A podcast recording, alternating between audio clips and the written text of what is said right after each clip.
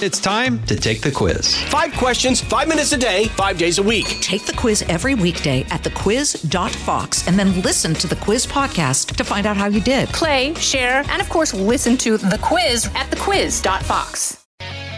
Live from the Fox News radio studios in New York City, fresh off the set of Fox and Friends, it's America's receptive voice.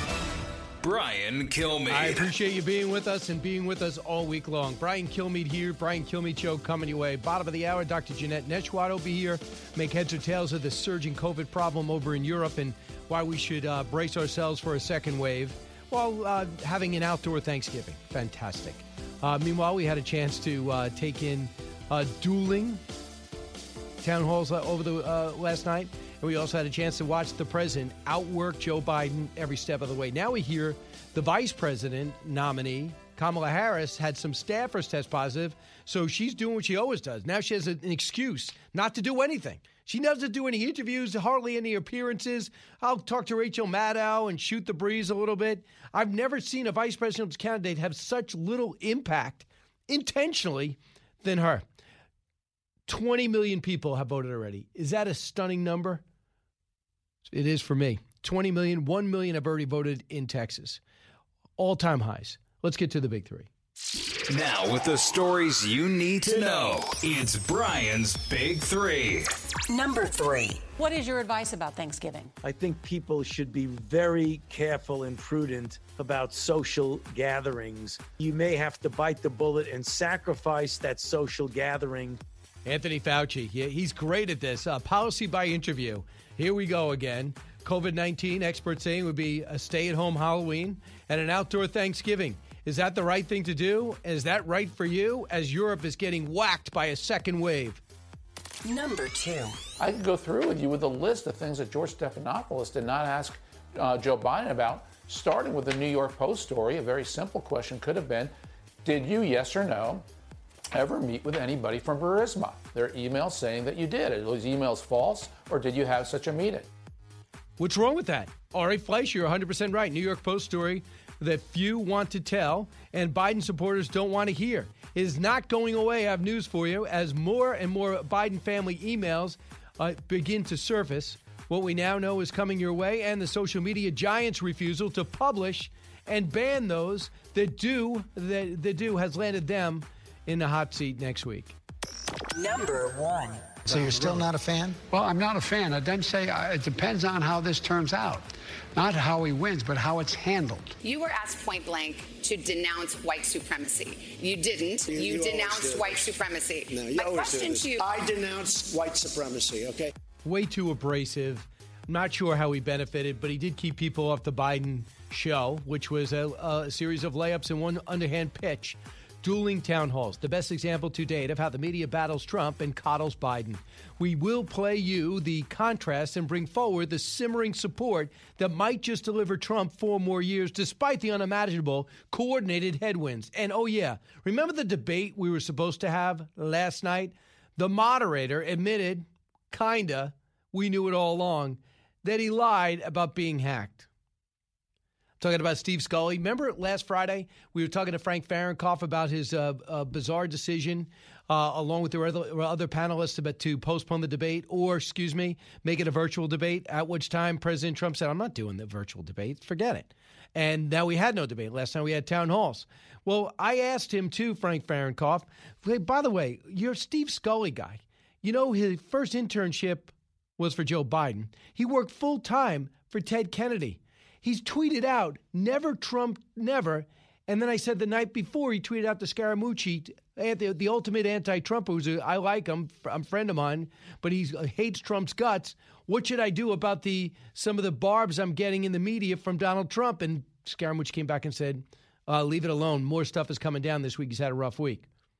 Well, he said, well, I was hacked. That wasn't me.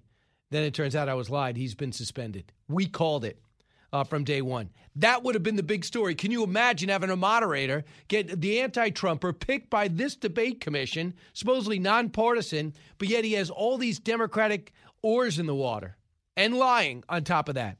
And would say he's a great guy. I've never met him that I know of. But I just would like somebody that doesn't have doesn't have it out for one of the candidates. Why is that so hard?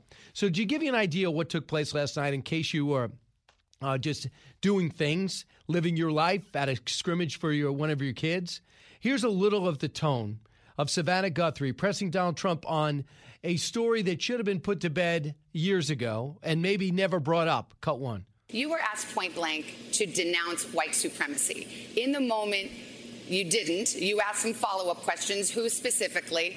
A couple of days later, on a different show, Oh, you- you, you denounced white supremacy. No, you My question to you is You've done this to why me and does everybody. it seem like I denounce white supremacy, okay? You did I've two days denounced later. white supremacy for years, but you always do it. You always start off with a ca- Well- question. You didn't ask Joe Biden whether or not he denounces Antifa. Th- this So is a little bit of a ready? Are dodge. you, wait, are you listening? I denounce white supremacy. Okay. What's your next question? Do you feel it it feels sometimes you're hesitant to do so, like you wait a Hesitant. beat? Here we go again. I denounce white supremacy. Okay. It's ridiculous. So what happened is Hollywood, about 100 Hollywood producers and so-called celebrities, if we still have them, uh, wrote a, a, a petition letter to NBC saying, why would you give Donald Trump, who's the president, a town hall, as if networks aren't in competition with each other? Well, Joe Biden got a series of layups.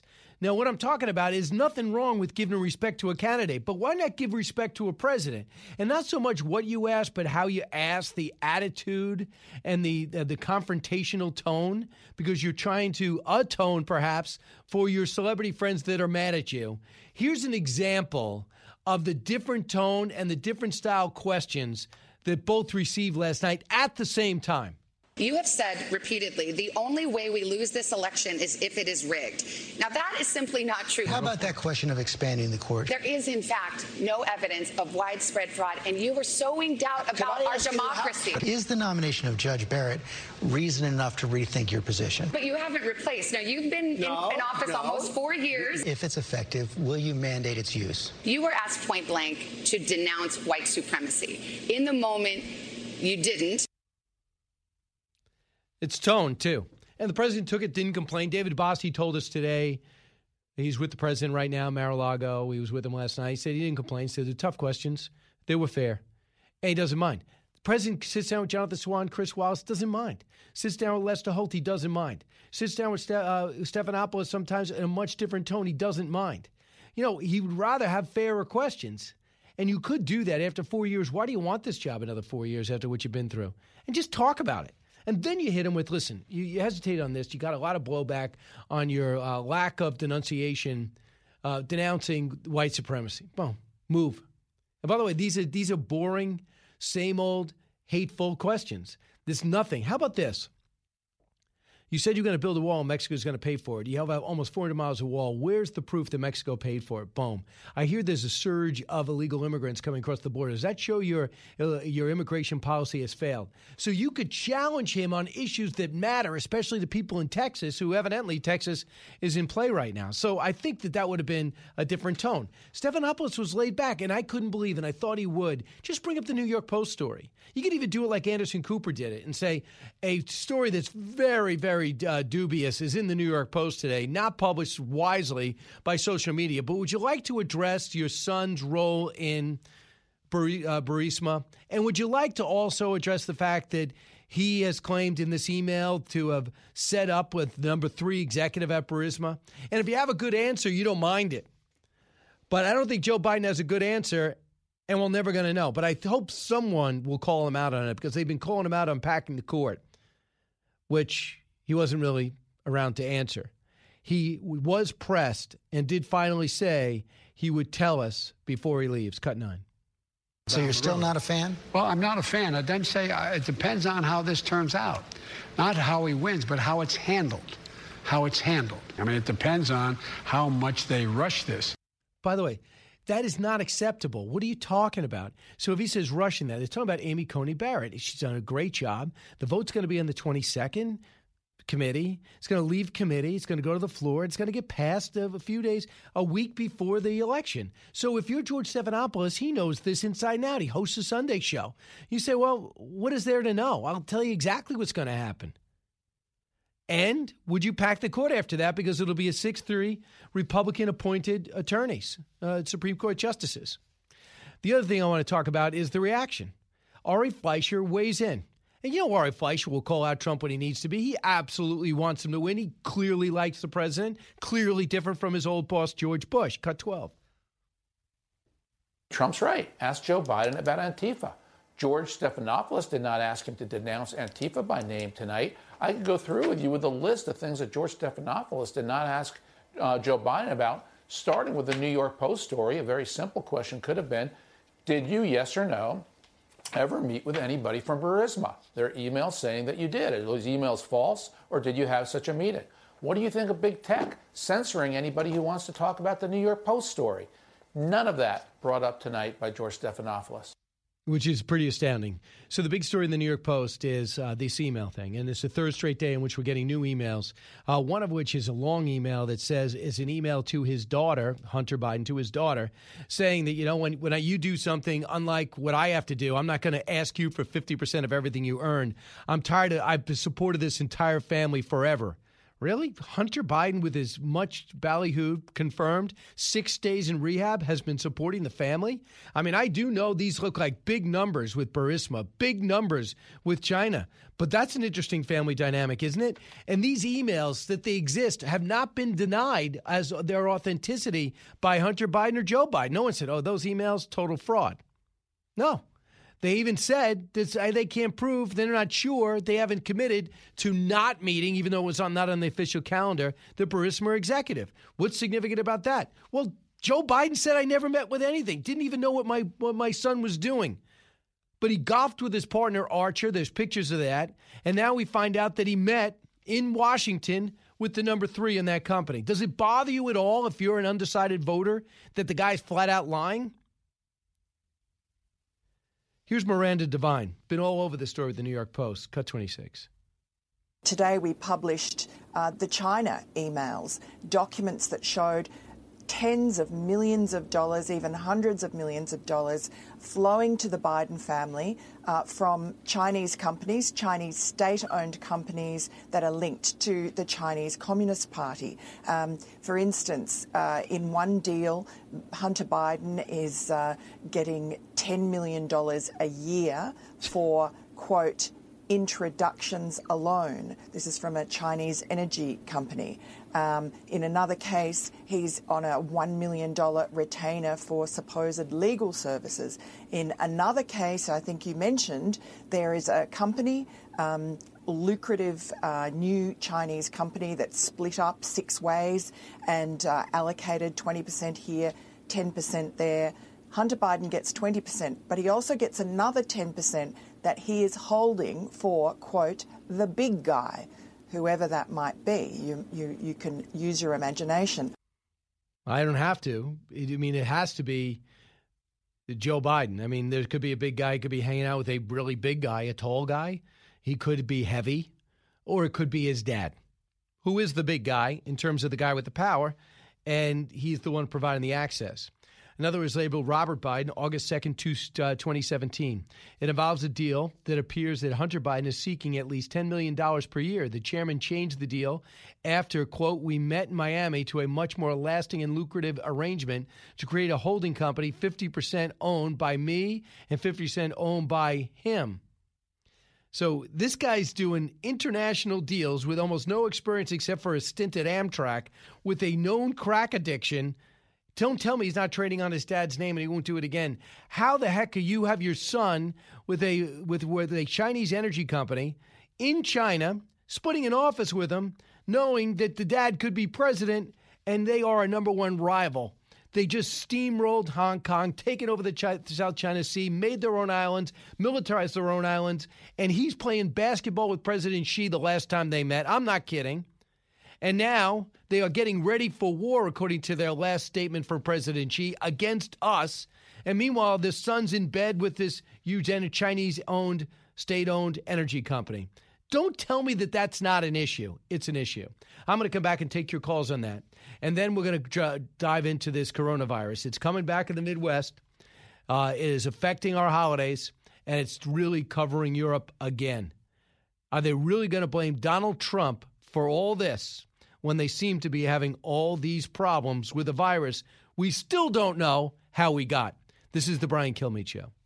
Giving you everything you need to know. It's Brian Kilmeade. Hey, it's Clay Travis. Join me for Outkick the Show as we dive deep into a mix of topics. New episodes available Monday to Friday on your favorite podcast platform and watch directly on outkick.com forward slash watch. As many of you know from your own life experiences, a life in so called blue collar work is something to be proud of. It is very rewarding to work that has impact on your friends, your neighbors, and your family's lives. Great successes can be had in the blue collar career. There's no degree requirement for achieving comfort, peace, and freedom. While schools cut shop classes and funnel students into colleges, there are plenty of options for hard workers who are ready to take advantage of open positions. Many young people today assume that college is the only way to achieve success in life. That is not true. Let me introduce you to Ken Rusk. Ken spent his younger years digging ditches and working in construction. He never went to college. Instead, he made goals, planned, and worked hard for 30 years. Now, Ken is a successful entrepreneur with multiple businesses and revenue streams. In his national best selling book, Blue Collar Cash, Ken shares his insights from over 30 years of working in blue collar trades as an entrepreneur, mentor, and life coach. Now he's created a guide made specifically for you and your unique situation. This guide will give you or someone you love the tools you need to start designing the life of their dreams. You can achieve your dreams regardless of your educational background or your past. Go to kenrusk.com slash path to learn more. That's kenrusk.com slash path.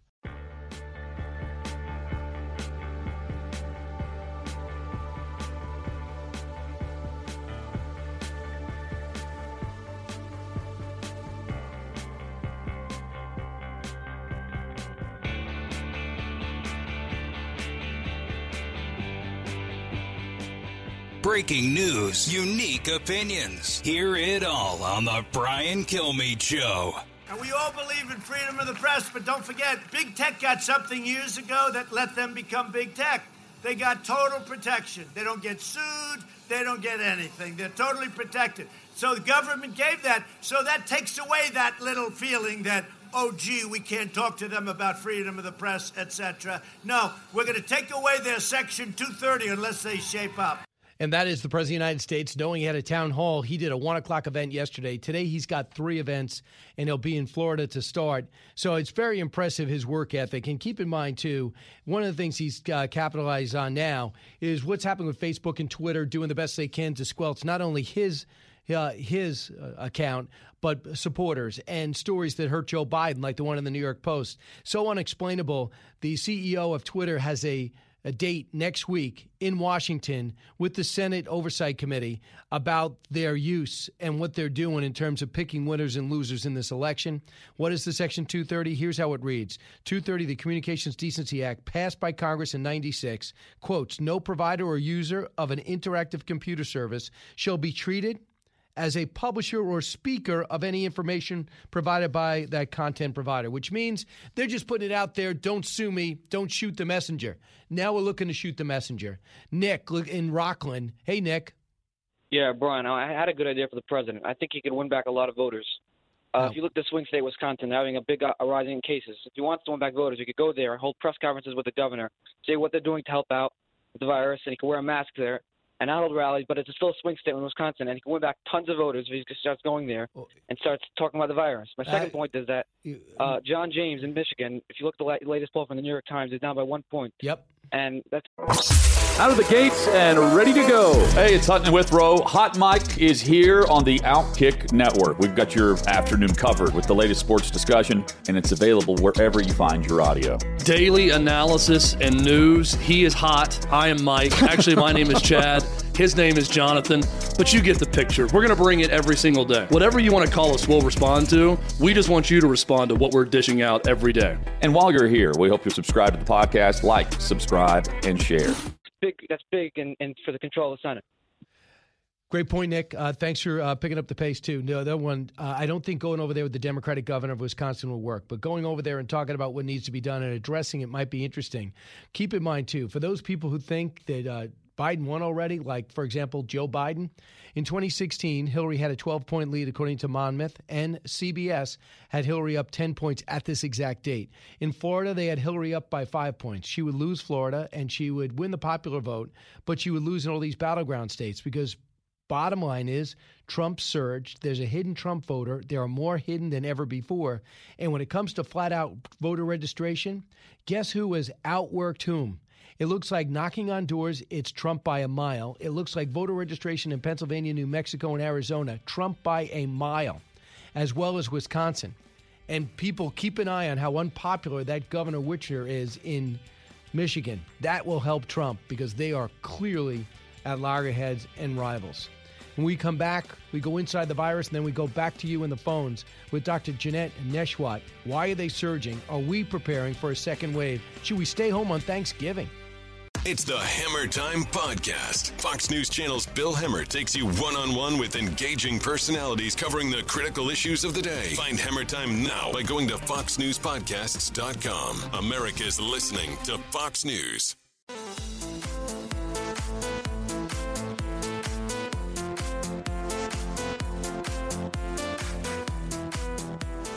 The fastest three hours in radio. You're with Brian Kilmeade. I'm Phil Black in London, where tough new restrictions on people's personal lives are set to kick in. From this weekend, it will be illegal for people who don't live together to spend time together indoors. So no hanging out with wider friends and family in homes, cafes, restaurants, anywhere inside. It will be harder for people to maintain and draw support from key personal relationships. There will be similar restrictions in other parts of England, but London's mayor says it's necessary here because it's clear the virus is spreading rapidly in all parts of the capital. In Europe, uh, in the Europe, Eastern uh, Czech Republic has the highest uh, the highest average. And right now, they have so many patients need to be hospitalized, they're sending them to Germany, which is also experiencing a, a second wave. In France, uh, they had a lot. They have essentially locked down in nine major cities. They are saying they're going to do that for six weeks and then see where they stand we're doing the one move, the lockdown, whether it's Europe or here. Italy, the largest daily increase ever. They're looking at a Christmas lockdown, 7,300 new cases, 129 death toll. And for the UK, as much as the cases are arriving, so is the uh, rising, so is the anger. More restrictions spike across the country, and of course, they're taking out on Boris Johnson. Let's bring in Dr. Janette Nesheiwat. Dr. Nesheiwat, so you, I could play these and I might play some more. In Europe, they're experiencing a second wave. Are you surprised? Brian. Good morning. No, I'm not surprised. Everyone is out and about, back to work, back to school. You know, they're going out again. They're they're living life and, and being human, but they they have to remember they can't let their guard down. They still have to, you know, practice those preventative measures of social distancing, wearing your mask, being careful, getting tested if you feel like you're exposed. And it's not easy. We're human beings, and, and by nature, we're, we're meant to interact with other people.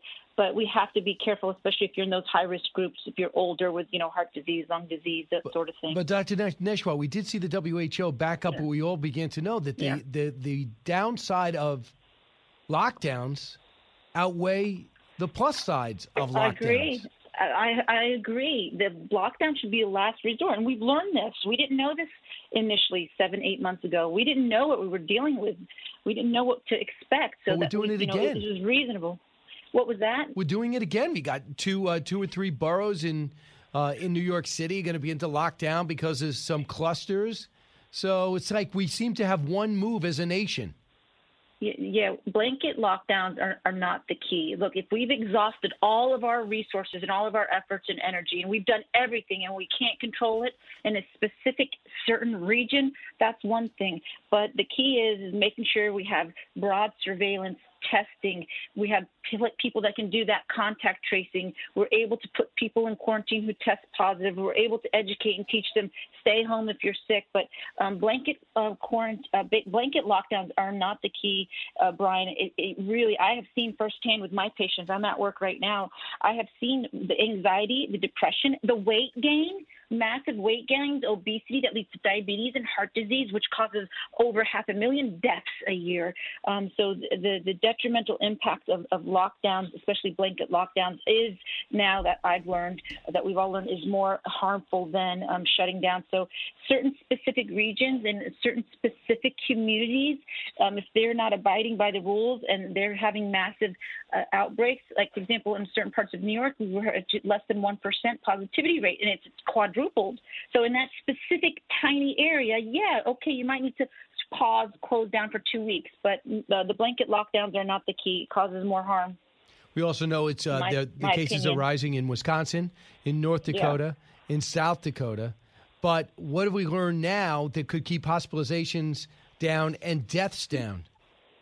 Yes, especially with the with the cold, um, uh, the flu season coming. What we're learning is the most important thing is wearing your mask, trying to avoid um, crowds where you have your elbow to elbow. You can't social distance because masks aren't a hundred percent. They definitely will help, but they're not a hundred percent. So I think the two biggest factors are wearing your mask and trying to avoid crowds, especially around people you don't know. Um, I think those are the two biggest things. And then, of course, we all know cleaning, disinfecting, air filtration, ventilation. The filtration is crucial as well because we've learned that the virus can remain suspended in the air. So that's another big one as well, in my opinion. If we can tackle those two things, um, in addition to to living a healthy lifestyle, because if you keep a strong immune system, you want your your immune system to be strong and, and healthy to fight any infection. That's why we say get your flu shot. Yeah, but People that's why when "No, they the shut down shot- gy- and when they shut down gyms and tell you forget Yeah. it, rather than letting gym owners try to make it. And by the way, I've not seen a surge since they opened up gyms on Long Island. That is Yeah. one thing we should be doing: eating right and working out. That should be part of the message. Yeah, yeah, to, to, to ensure a strong, healthy, robust immune system. For example, we, we say get your flu shot. The reason is if you get the flu, you have a, a compromised immune system where you might become more likely to, uh, uh, to acquire other diseases, whether it's coronavirus or pneumonia or a staph infection. Um, so you, you're indirectly protecting yourself from other diseases if you, if you can, um, you know, Right. get things like your flu shot and take care of your, your health and your body So- overall. Get so- enough sleep, no drugs. Uh, I, I'm watching the. BBC this morning, and Yeah. they are uh, they are doing tests in, on their own. They have test kits that they can test Yeah. on their own. Why can't we do that? How? Where are those tests? Well, you can. You can order those home tests. Um, I, I, I personally wouldn't use them. But right now, you can go see your doctor. Go to a walk-in clinic. We have good testing now that we didn't have seven, eight months ago. We've got the rapid antigen test. We've got the PCR molecular test. So there's no excuses. We can do the tests. We have them. You know, the White House administration, um, Okay, Admiral good. Gerard, remember they put out 150 million rapid tests. That's extraordinary. I've already conducted this week alone, uh, you know, a couple of hundred of, of PCR and rapid tests. So it exists. We have it. You can do it. There's no excuse. All right, so here's Dr. Scott Atlas with Laura last night on masks. 34. The evidence on universal masking is really pretty weak. Uh, in fact, the World Health Organization does not recommend universal masking. Uh, Professor Heneghan, who's from Oxford University's Center for Evidence Based Medicine, says after 20 years of pandemics, two decades, we're still not sure about universal masking. The CDC study that the president was quoting showed that 70% of people who got this, the uh, virus had worn masks all the time, over 80% almost all the time. So, I mean, I think it's a it's sort of a lame, bizarre uh, obsession at this point to claim that everyone must have universal masking when it really it the cases explode through it. We have states, we have L.A. County, we have Miami-Dade County, we have Hawaii. We look all over the world: Philippines, Yeah. Spain, France, UK. Mask mandates don't work. The president has a rational, common sense mask policy. And by the way, there are mask mandates in Europe, in Italy, and in France, and they're still seeing a rise. Where do you stand? Yeah, so it's, funny when people when, when you put mandates and force people to do things that it usually makes them not want to do. Remember the the mandate for the Affordable Health Care Act, the mandate for masks. Um, I think if you are indoors in close contact with other people that you don't know, put a mask on, protect yourself.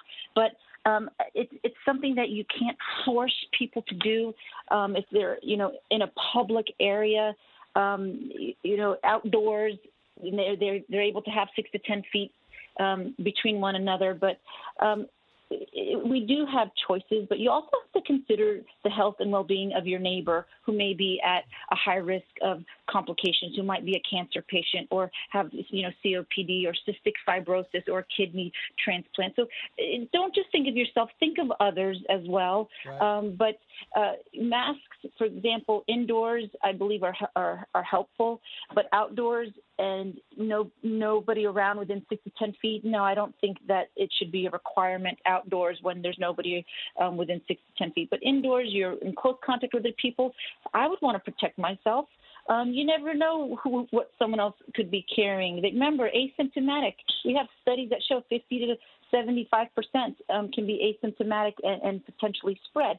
So if you know if you're around family, fine, that's one thing. But if you're around people that you don't know where they've been, you don't know if they just came off of an airplane from Europe, um, it's just a good idea to protect yourself. It's, it's, and it's not like we're saying, hey, we're at 24/7.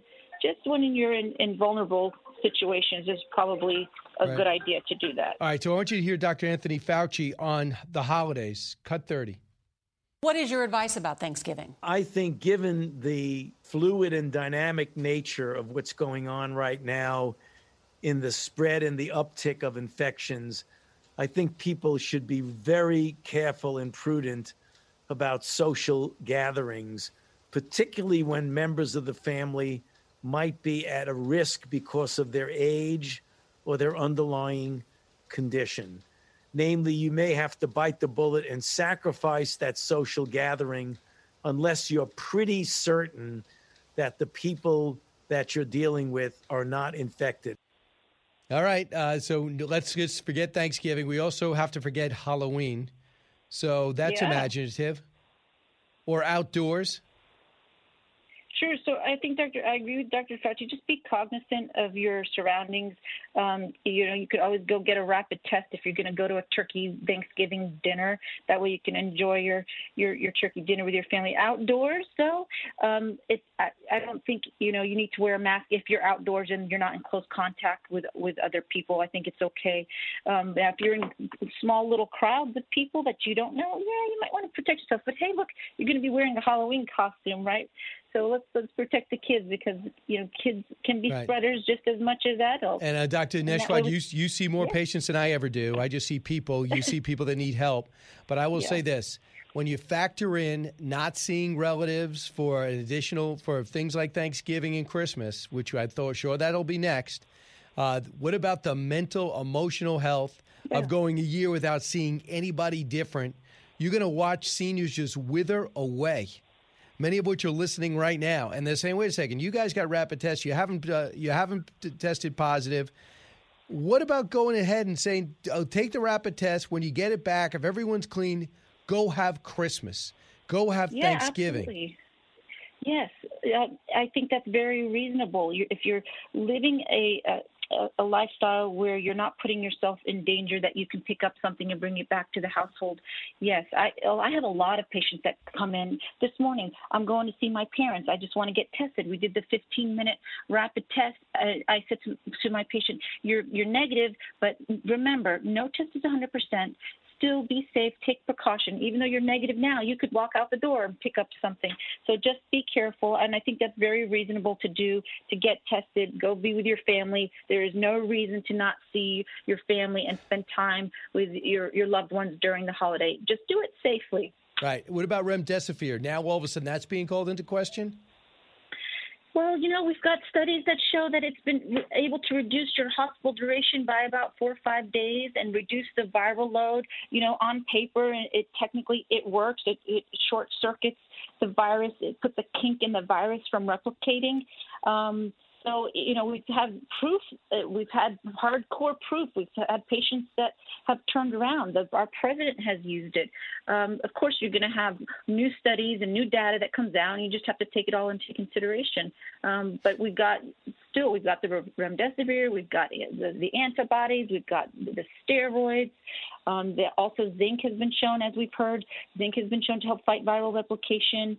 Um, they say make sure you're not deficient in vitamin D. And um, we've got we've got a lot more um, uh, underway in development right now as far as th- therapeutics, which I'm I'm really excited about. We've got uh, Eli Lilly, even though they're paused, and then we've got companies like CytoDyn that are creating uh, monoclonal antibodies that Right. can potentially help fight the virus. So, So, lots lots underway. And lastly, real quick, uh, O positive, O bu- you, you have a O positive blood type. Does that mean you're, you're less likely to get the virus? Well, there's this studies that came out. I think there was one study that I read that showed if you have type A, you were more likely. If you were a man, you were more likely. Listen, anyone could pick up this virus. Um, if you have maybe five percent less chance, that's great. But just keep in mind, we are all vulnerable. We are all at risk. It doesn't matter your your blood type, your your your race, your your, your ethnicity. Everyone is at risk. Um, and those who are at highest risk, which is really most important, are African Americans, um, Hispanic, Latinos. Those are the, the, the, groups that have the highest um, death rates uh, that we are seeing. So I think that's really where we should put our focus. Go get him, Dr. Nesheiwat. Have a good day. Keep saving Thank people. Thank you, Brian. You be safe. We'll talk to you soon. Absolutely. Dr. Janette Nesheiwat, she's uh, in the middle of treating patients and she stepped out to talk to us, uh, family and emergency medicine. Every single day, she's always got that great disposition, too. 1 408 7669. Hope we answered some of your questions and let you know that if we're having a problem with the virus, we are not only not alone, we're a lot better off than these other nations that we call our allies. Expanding your knowledge base. It's Brian Kilmeade. Fox Nation presents podcasts Women of the Bible Speak. I'm Shannon Bream, host of Fox News at Night and author of the new book, Women of the Bible Speak The Wisdom of 16 Women and Their Lessons for Today. Subscribe now on Apple Podcasts, Spotify, FoxNewsPodcast.com, or wherever you download your podcasts.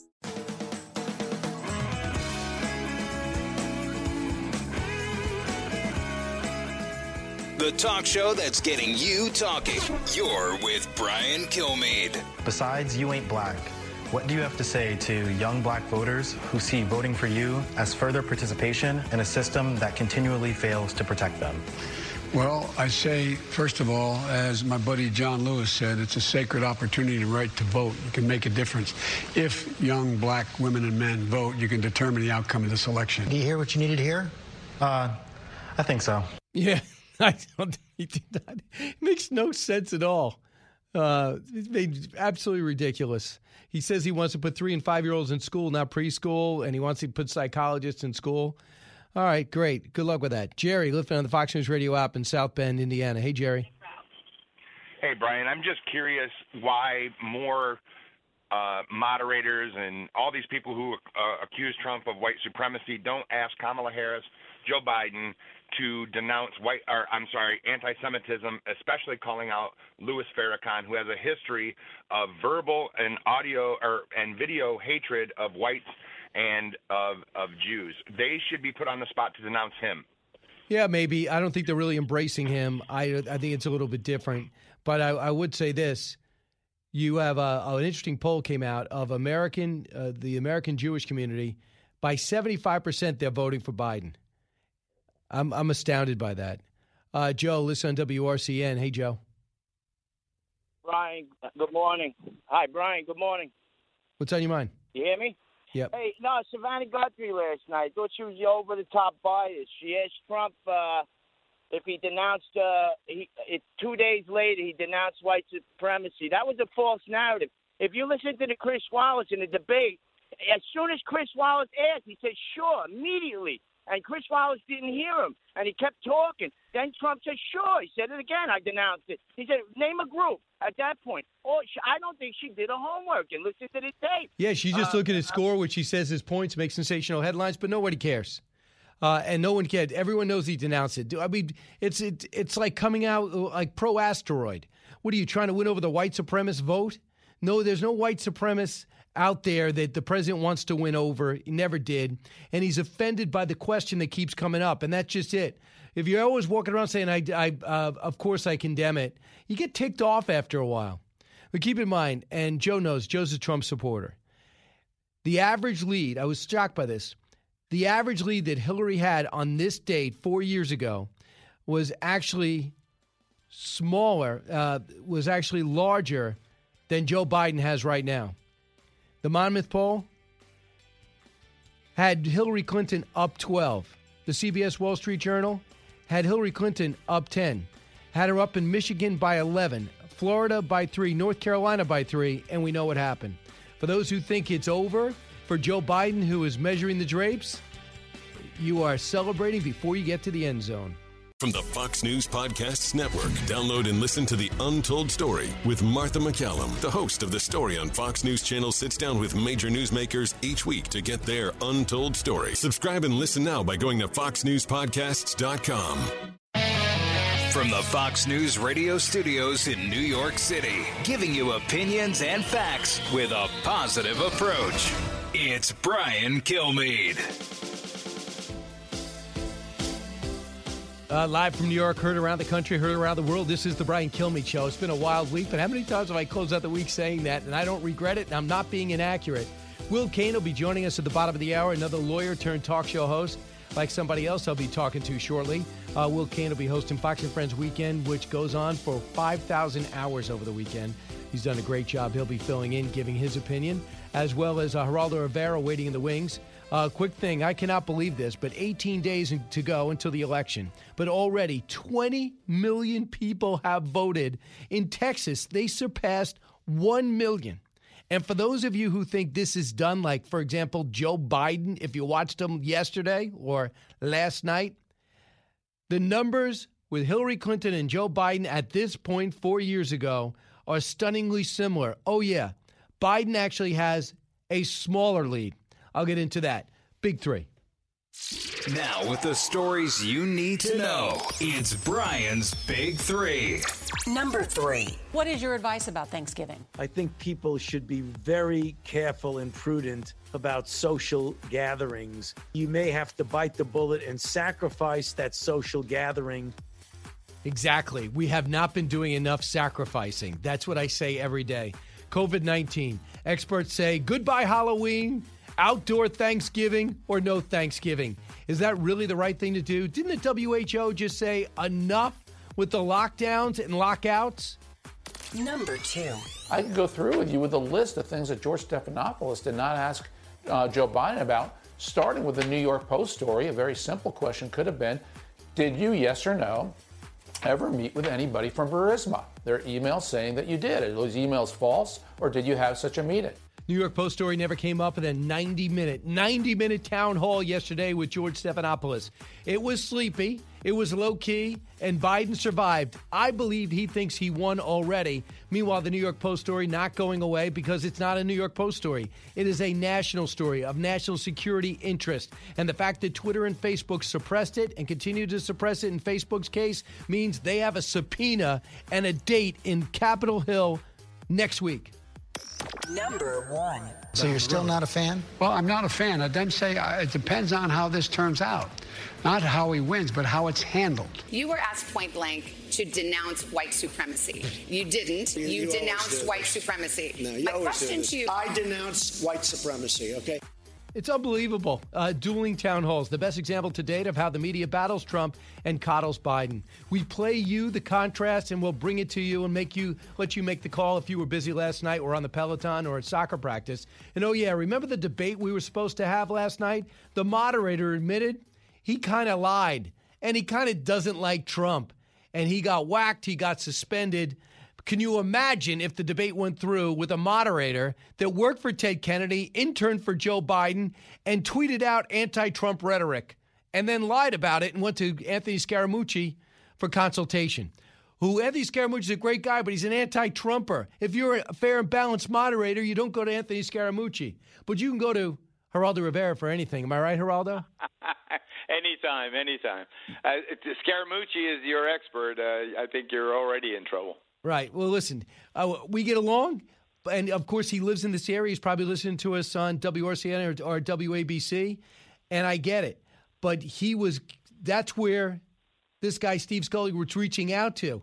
And if, Trump, if you're Donald Trump, don't you just shrug and say, what more evidence do you need that the cards are stacked against me? I, I follow uh, Anthony, who is a, a good guy uh, in broad strokes, uh, but his hatred for the president is so unrelenting. It is so savage. He he's so filled with bitterness over his experience, uh, his ten day long tenure in the White House, that he does everything he can to attack and undermine the president. And the fact that Steve Scully was reaching out to Anthony uh, for what? For hate bait? Uh, you know, it really is uh, is is very telling. But I think this whole experience, r- win, lose, or whatever happens uh, on November third, we really now have the media lay bare. Uh, this is uh, the hatred toward the president and the and the active partisanship of uh, networks that were once storied for their objectivity and their uh, you know their professionalism, uh, their independence. Uh, now they're just lackeys, and I, I lament what's happened, Brian. So, how about this? At the end of these hearings, and they were great. And listen, you're a lawyer. This was boring to you, but it was very educational for me, a non lawyer. I liked it. I like the questions. I like the sparring with Amy Coney Barrett. I can't believe how competent and cool she is under pressure. Joe Montana looked more rattled than she did. So, and I'm listening to this, and at the end of it, Dianne Feinstein turned around and said, You know, Senator Graham, you were just classy in the way you handled this. And she gave him a hug. And there's outrage about the hug, and it's not coronavirus related. It's how dare you? Doesn't isn't that emblematic of how divided we are? It is absolutely. It's uh, it's deranged. It's uh, it's how people have. Uh, you know, ordinarily people are involved in politics, and very often people are partisan. This isn't about that that passion for democracy. This is about if you don't agree with me, you are you are beneath contempt. If you don't agree with me, if you don't hate on uh, Donald Trump, then you must be a racist. You must be, uh, you know, uh, a fascist. Uh, it is it is so alarming the the militants now, and I see it. You know, it, it was the rap on the right for for years, decades ago. Now it's pretty clear that uh, the the impact, for example, on uh, when NBC announced that they were going to have the audacity uh, to put on uh, Donald Trump opposite uh, Joe Biden, uh, the the the spontaneous revolt. I know.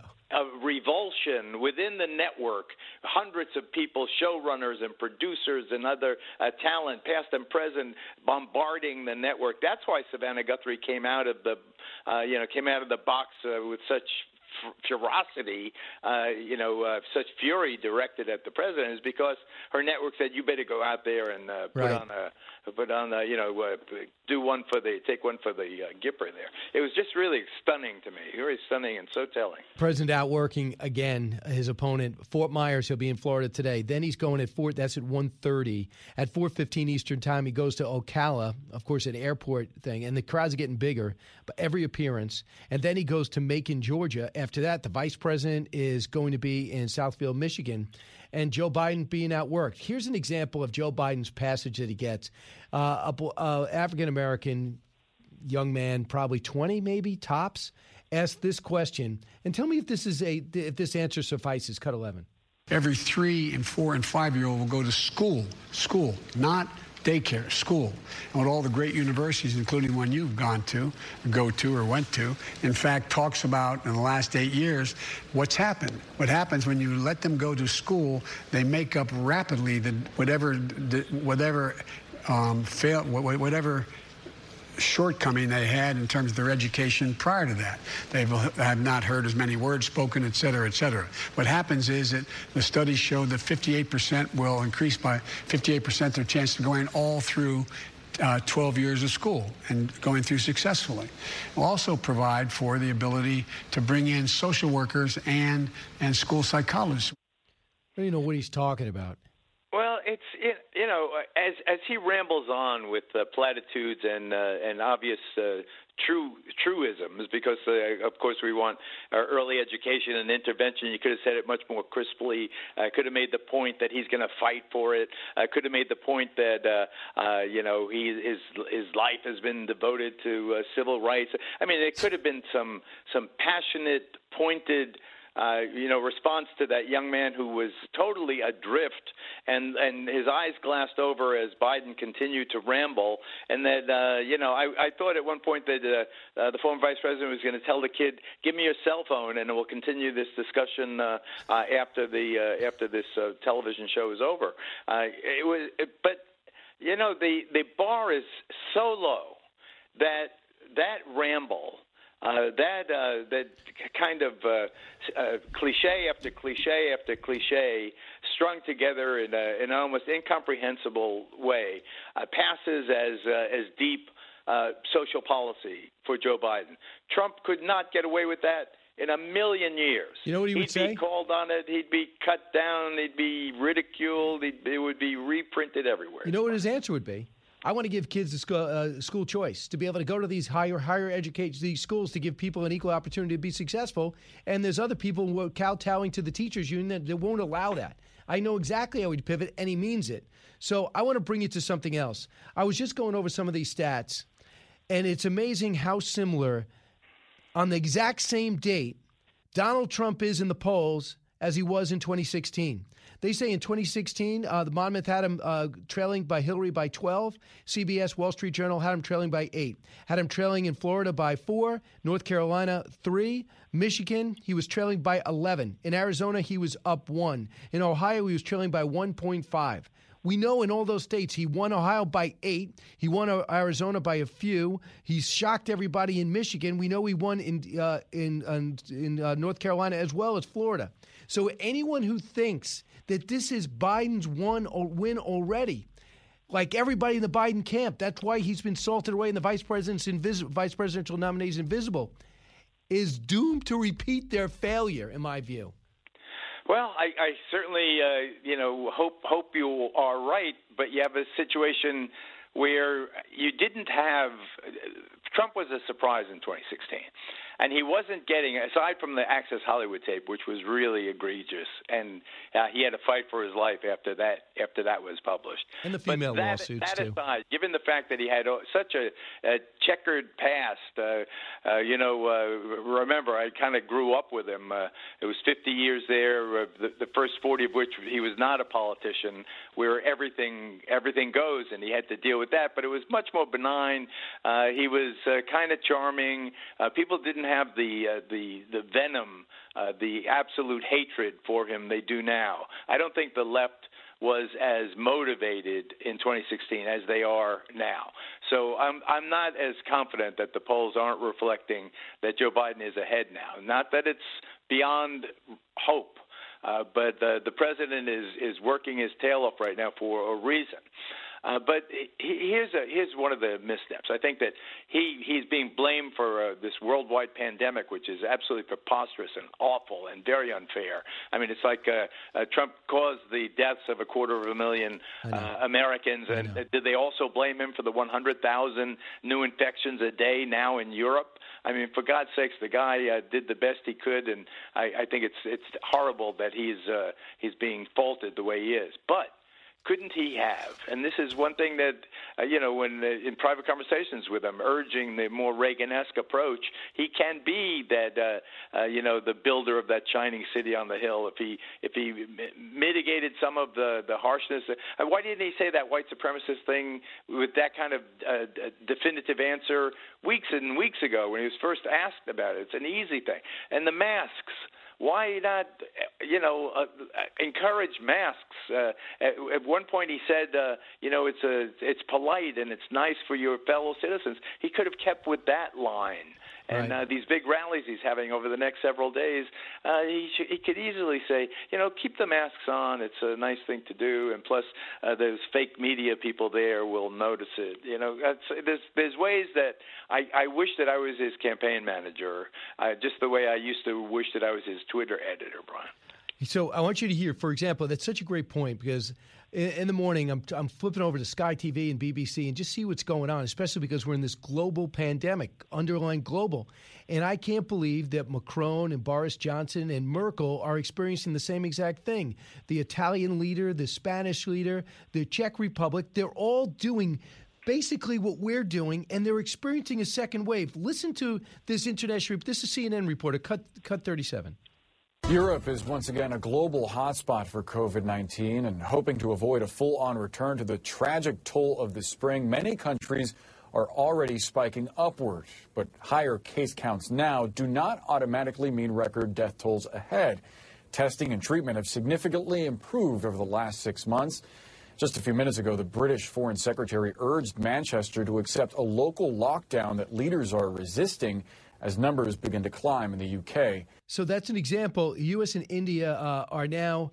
Uh, the uh, excuse me, India and, and, the U.S. are being outpaced by Europe, who evidently did it right. Daily cases are up, hospitalizations are up. Now they're having nine cities locked down in France and in Germany. The same thing. They're looking at it as if they're helpless. They're trying. The only one who did stuff different was Sweden. Why can't people understand that you may not like President Trump, but if you look at the things he's doing, it's a lot of it is even better than our counterparts. And how can the Democrats? You're absolutely right about, and your analysis is spot on. But how can the Democrats evade the the, the one truth in this is that this virus came from China. Yes. This virus came from China. China lied to the World Health Organization and delayed the world's response to this obviously uh, profoundly destructive virus for six weeks. That's a truth. That's a truth that is undeniable. And how can they not, the Democrats, not concede that the real villain in this play are the people who allowed this virus wherever it wherever it came from the uh, the uh, open air Wuhan, market yeah. or the Wuhan lab or whatever it was, we know that they knew for weeks that this was person to person contact. That's how it was spread.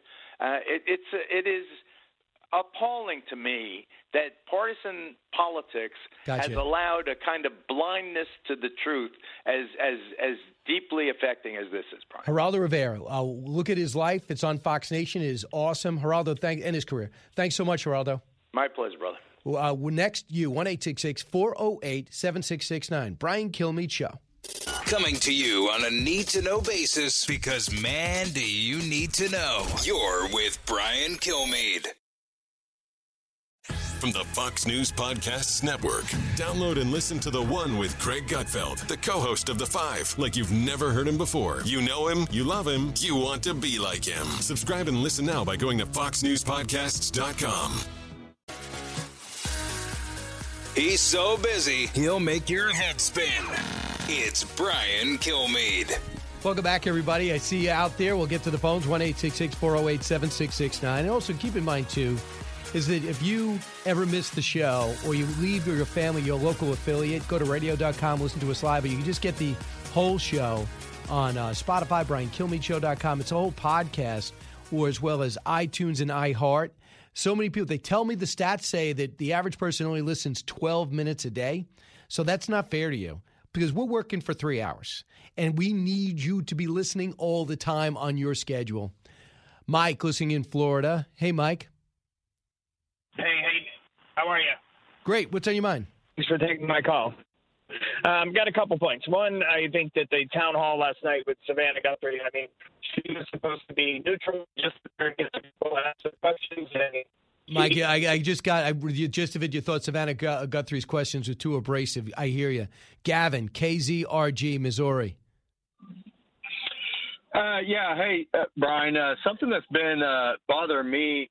Savannah Guthrie last night uh, was telling Trump that he's asked point blank uh, to denounce white supremacy. If you go back to the debate she's talking about a couple weeks ago, he was asked to denounce white supremacy and militias, which to me is a trick question and, and, and loaded. And that's something I haven't heard anybody talking about. He asked him to denounce white supremacists and uh, Good point, Gavin. I'll, I'll listen to that back, and hopefully we can start previewing the next debate if it comes off next week.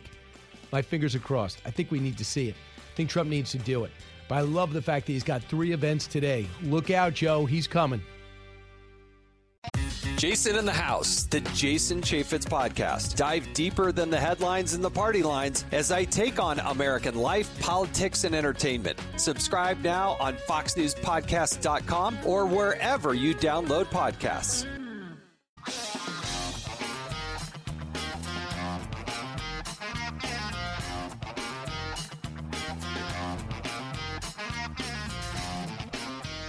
Information you want, truth you demand.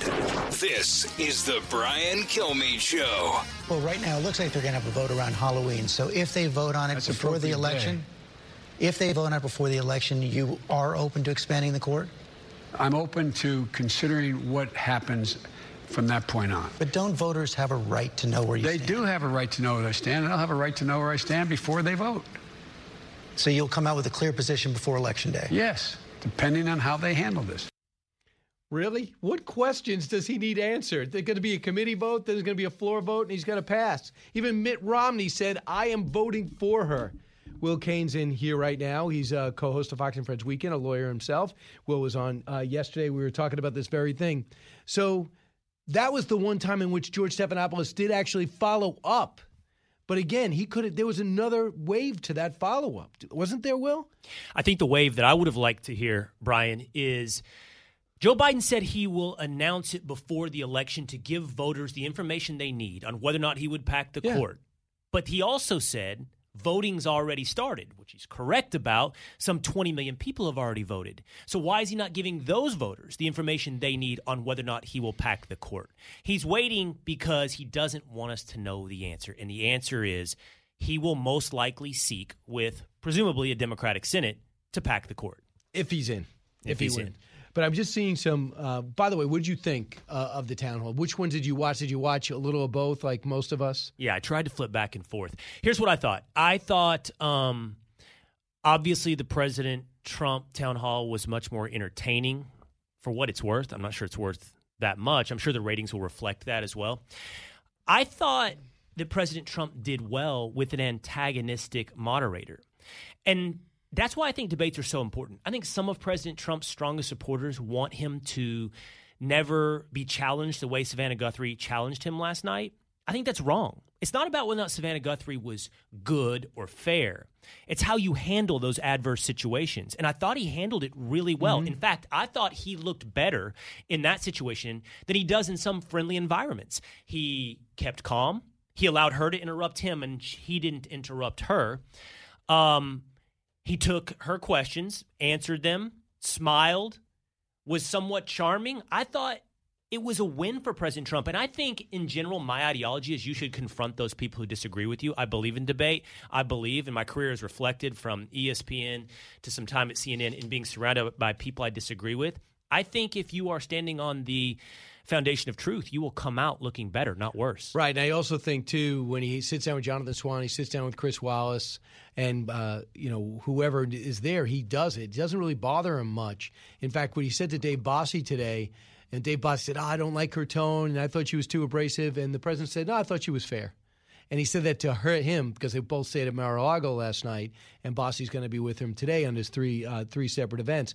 And the same thing with uh, Jonathan Swan was on with our show too, and he said I think he kind of liked going back and forth. Remember, Jonathan Swan made a lot of news out of that, and he said I got to tell you something else. I think he liked the Chris Wallace interview, not the not the debate, but the interview the the week before. Doesn't really mind it.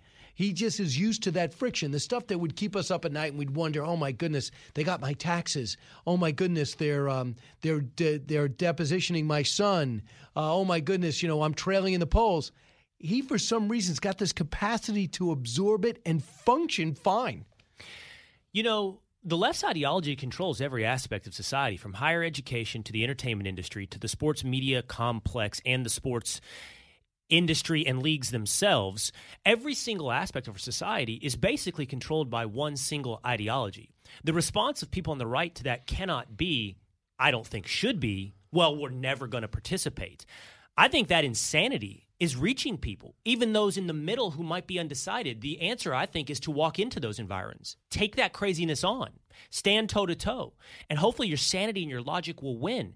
That right there, last night for President Trump, was an example. And by the way, Joe Biden kind of did the opposite. He went into a friendly environment with a friendly moderator, and I don't think it had near as big of impact. Right. So I want you to hear, but again, I think in a way you're right traditionally, but the bar is so low with Joe Biden. The fact that he was able to talk and not fall over himself. And, you know, although we're playing some clips there, it's a lot worse than I thought upon further review. But he was able to sit there and look relaxed and confident. I think that is, um, instead of getting a single, it ends up being a home run to a degree. But I want you to hear where Trump was smart yesterday because he must have been watching those Amy Coney Barrett proceedings a lot more, and he's seen that a lot of his tweets and a lot of his statements, even as a as a candidate, have come back to go to give her a hard time when he said, "I will not appoint a justice. It's not going to overturn Roe v. Wade. I want to put somebody on the court because this thing could end up in the Supreme Court." So every Democrat was referring back to that. So he gets didn't get trapped last night. Cut three. I would like to see a brilliant jurist, a brilliant person who has done this uh, in great depth and has actually uh, skirted this issue for a long time make a decision. And that's why I chose her. I think that she's going to make a great decision. I did not tell her what decision to make, and I think it would be inappropriate to say right now because I don't want to do anything to influence her.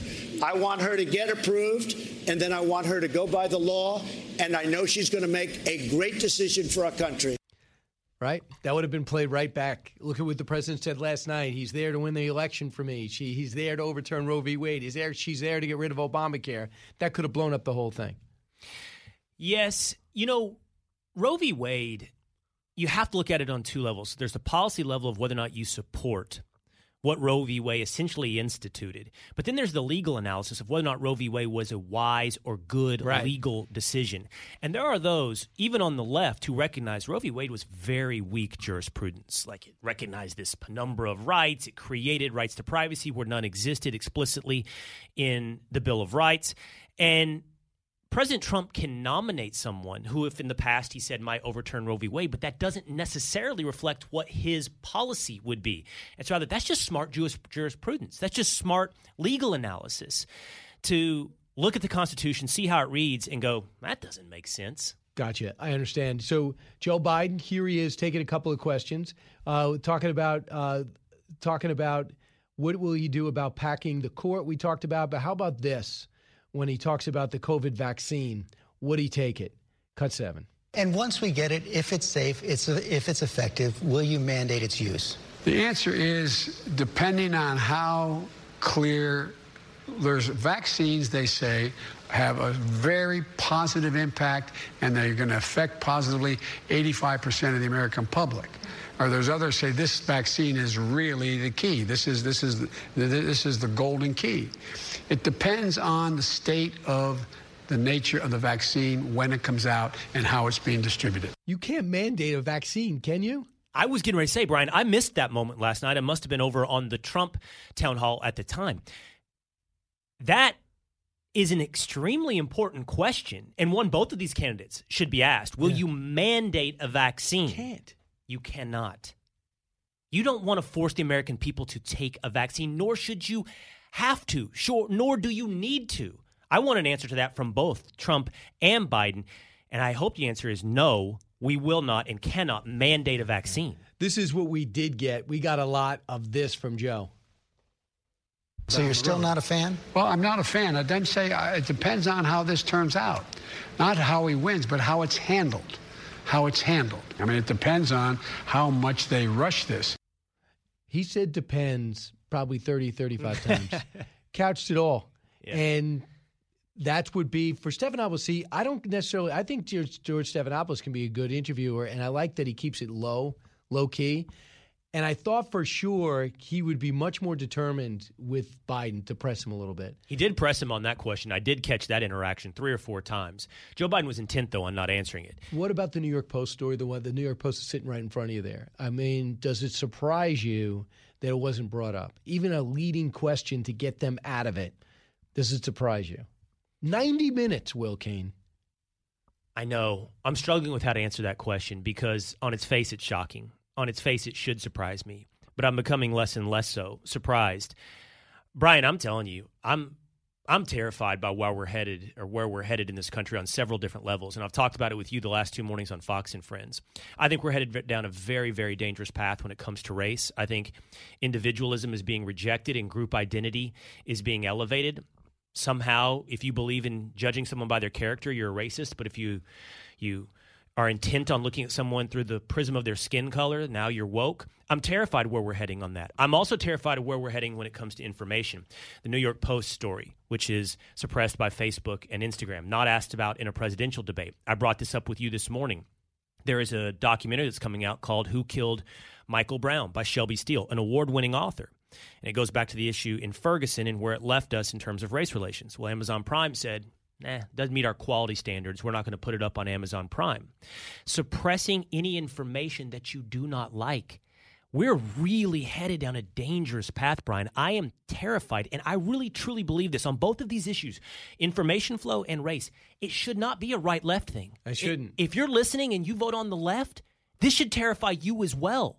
This is absolute big brother, big tech, warp of the English language, subversion of values that were at the core of the founding of this country, and quite honestly, a moral view on humanity. Do we look at each other for who we are as individuals? Do we think we should take in all the information we can get and make up in our own minds? Or should we flip that on its head and allow big tech to tell us what we can read? I'm terrified, man. I do think that it sort of really started with the elections when they say we got to go down to Florida and get the Latino vote. We have to go into the cities and get the urban vote, the black vote. I go, wait a second. You categorize them because you know you got to approach this thing like a business. I get it, but if all we keep vetoing that you know high school educated white people, uh, suburban moms, uh, uh, uh, inner city African Americans, so it's like everything gets categorized where we're looking just to put people into columns just for the vote, just for the election. Uh, Shelby Steele's coming on next week, right, Eric? You said? Okay, good. So we'll talk about that. I'm sure Oh, it'll be on Fox and Yeah. Friends. All right, so we're going to come back uh, a few more minutes with Will Cain, but keep in mind, Fox and Friends weekend gets started at 6 in the morning, goes till 10, and then Saturday and Sunday. So you put your eight hours in in two days. It's right. incredible. back in a moment. Educating, entertaining, enlightening. You're with Brian Kilmeade. Living the Bream is a podcast hosted by Fox News Channel's Shannon Bream, sharing inspirational stories, personal anecdotes, and an insider's perspective on actions and rulings from the High Court. Subscribe and listen now by going to foxnewspodcasts.com. America's listening to Fox News.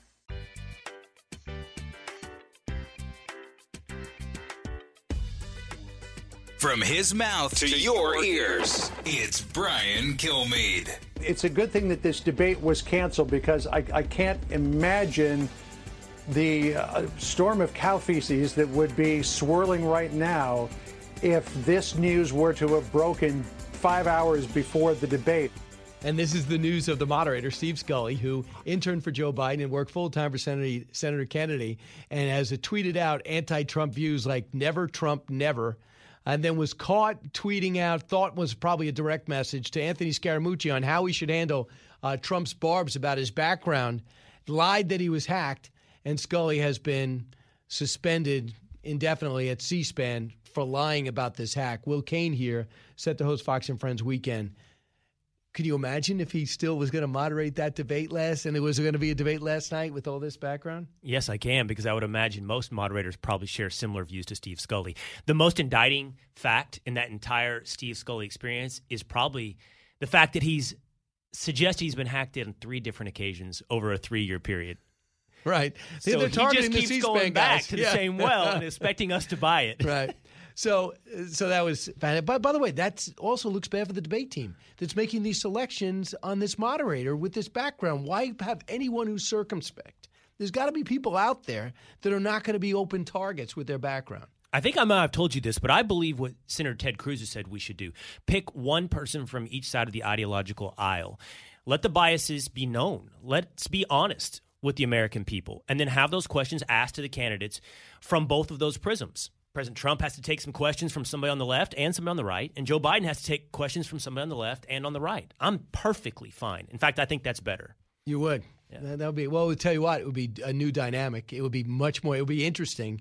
It'll change that up. Uh, so it's almost like adding a DH to Major League Baseball. We're going to do this thing, Will. Uh, you, I don't want you to steal it. Again, Okay, I'm okay. asking you not to. I don't want to hear Will Cain's radio show. He's got this thing called More to Know. Uh, but let's find out if Will Cain needs to know more. More to know.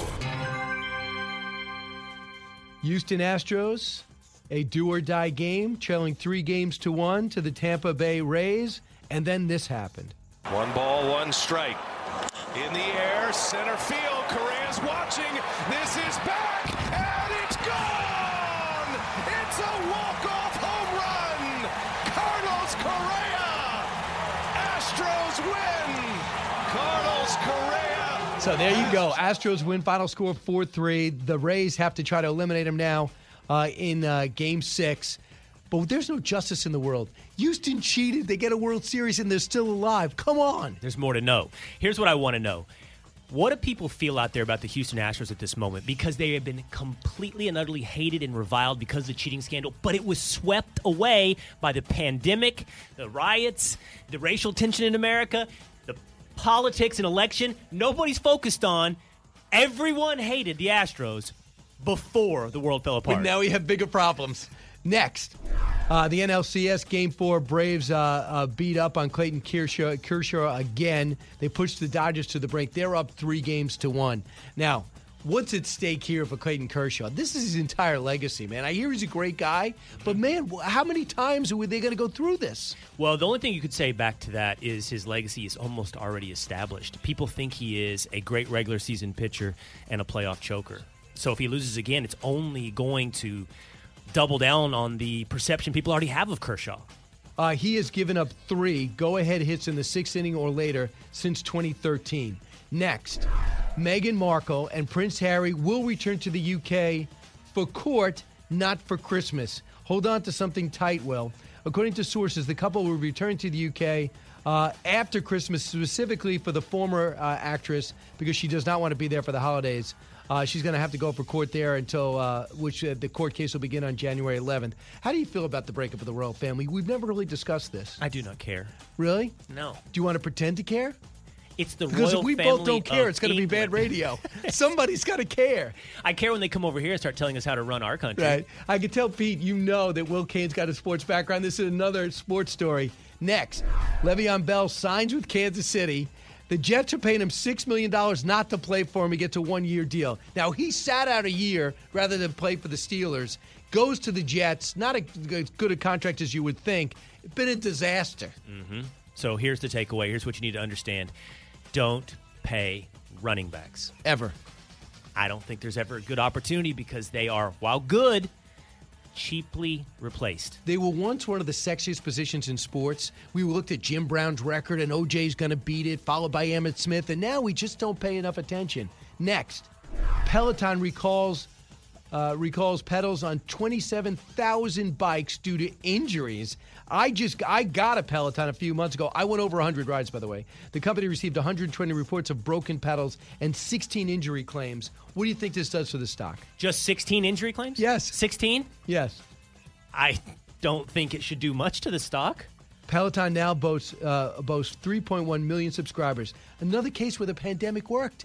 This stock was tanking, and all of a sudden, people's health clubs closed, and you could not. You have to wait about two months for a Peloton. You said you just got one? Did you get one during the pandemic? Right away. The day it happened, I ordered it. I got it within 10 days, but they wouldn't bring it in the house. Really? Yeah, so we had to go and had to go out. They left it on the porch and called us. Was it heavy to haul into your house? Not for, I'm a very strong guy. I'm not a swimmer like you, man. I got I got I got soccer muscles. From the Fox News Podcasts Network. I'm Ben Domenech, publisher of The Federalist, and I'm inviting you to join a new conversation with the smartest thinkers out there about the country and where we're going. Subscribe to the Ben Domenech podcast. Subscribe and listen now by going to foxnewspodcasts.com. Live from the Fox News radio studios in New York City, fresh off the set of Fox and Friends, it's America's receptive voice. Brian Kilmeade. right, buckle up, everybody. Shannon Bream is about to join us. Lara Logan at the bottom of the hour. She's going to be talking about what's happening. The anti-Trump political forces are very similar to the terror forces, the way we took down Zarqawi. She'll expand on that. She's got a great Antifa special up on Fox Nation, too. But first things first, I do have to tell you, the President of the United States got three events planned today. The first one starts at 145. He did spend the night in Florida after a uh, grilling on a town hall for an hour in Miami, Dade County. He needs Dade County, and the word is, uh, according to Marco Rubio, he's making great progress there. Did not win it last time. And then he's going to two more stops. The vice president is going to be in Michigan. Not much from Joe Biden today. And his running mate will shelve herself until Sunday because she was exposed, she says, to the coronavirus. So go figure. Let's get to the big three. Now, with the stories you need to know, it's Brian's Big Three. Number three. What is your advice about Thanksgiving? I think people should be very careful and prudent about social gatherings. You may have to bite the bullet and sacrifice that social gathering. Right, by getting my all my Thanksgiving advice from my scientist. COVID 19, experts saying it would be a stay at home Halloween and an outdoor or no Thanksgiving. Is that the right thing to do? And is that right for you as Europe is getting whacked by a second wave? Number two. I could go through with you with a list of things that George Stephanopoulos did not ask uh, Joe Biden about, starting with the New York Post story. A very simple question could have been Did you, yes or no, ever meet with anybody from Burisma? Their email saying that you did. Are those emails false, or did you have such a meeting? Yeah, the New York Post story, few want to tell, and Biden supporters don't want to hear. Uh, he is not. It's not going away. As many more of the Biden family emails are beginning to surface. What we now know is coming your way when it comes to social media bias. They are going to be grilled on Capitol Hill Tuesday. Number one.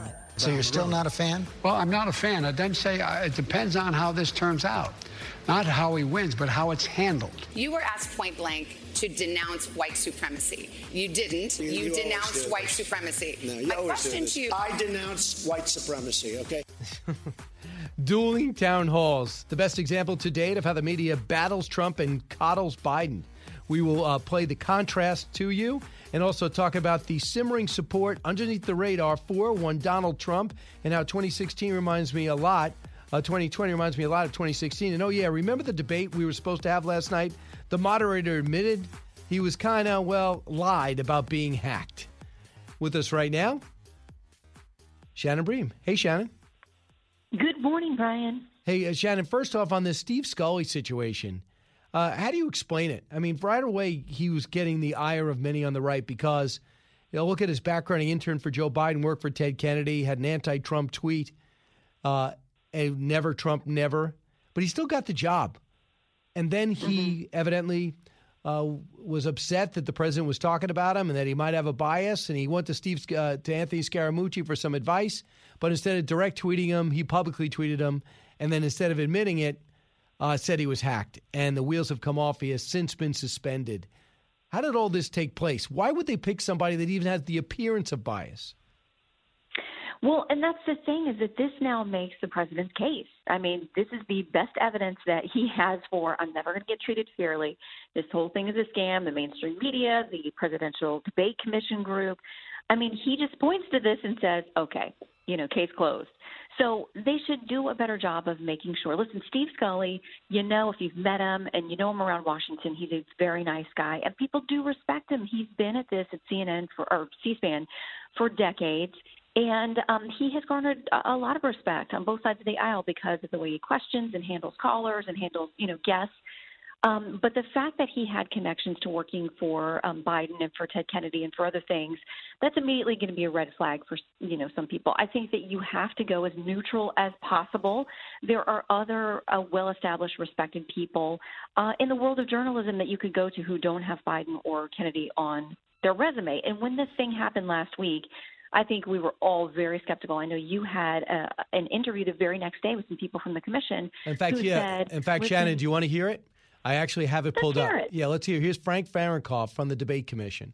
Steve is a man of great integrity. Okay, he he worked for Biden. He was he was in he was in law school, and he became an intern. You know, law school students are looking where they get an intern. That's when he interned from. I don't know about the this question of, of whether or not he tweeted something out. I do know, and you probably pick up on it in a minute, that he was hacked. There apparently something now that's being on television and on the radio saying that he talked to Scaramucci, who's the guy who was in the White House Scaramucci. for a while. Uh, Scaramucci, and that he's been talking to Scaramucci. He was hacked. That it didn't happen.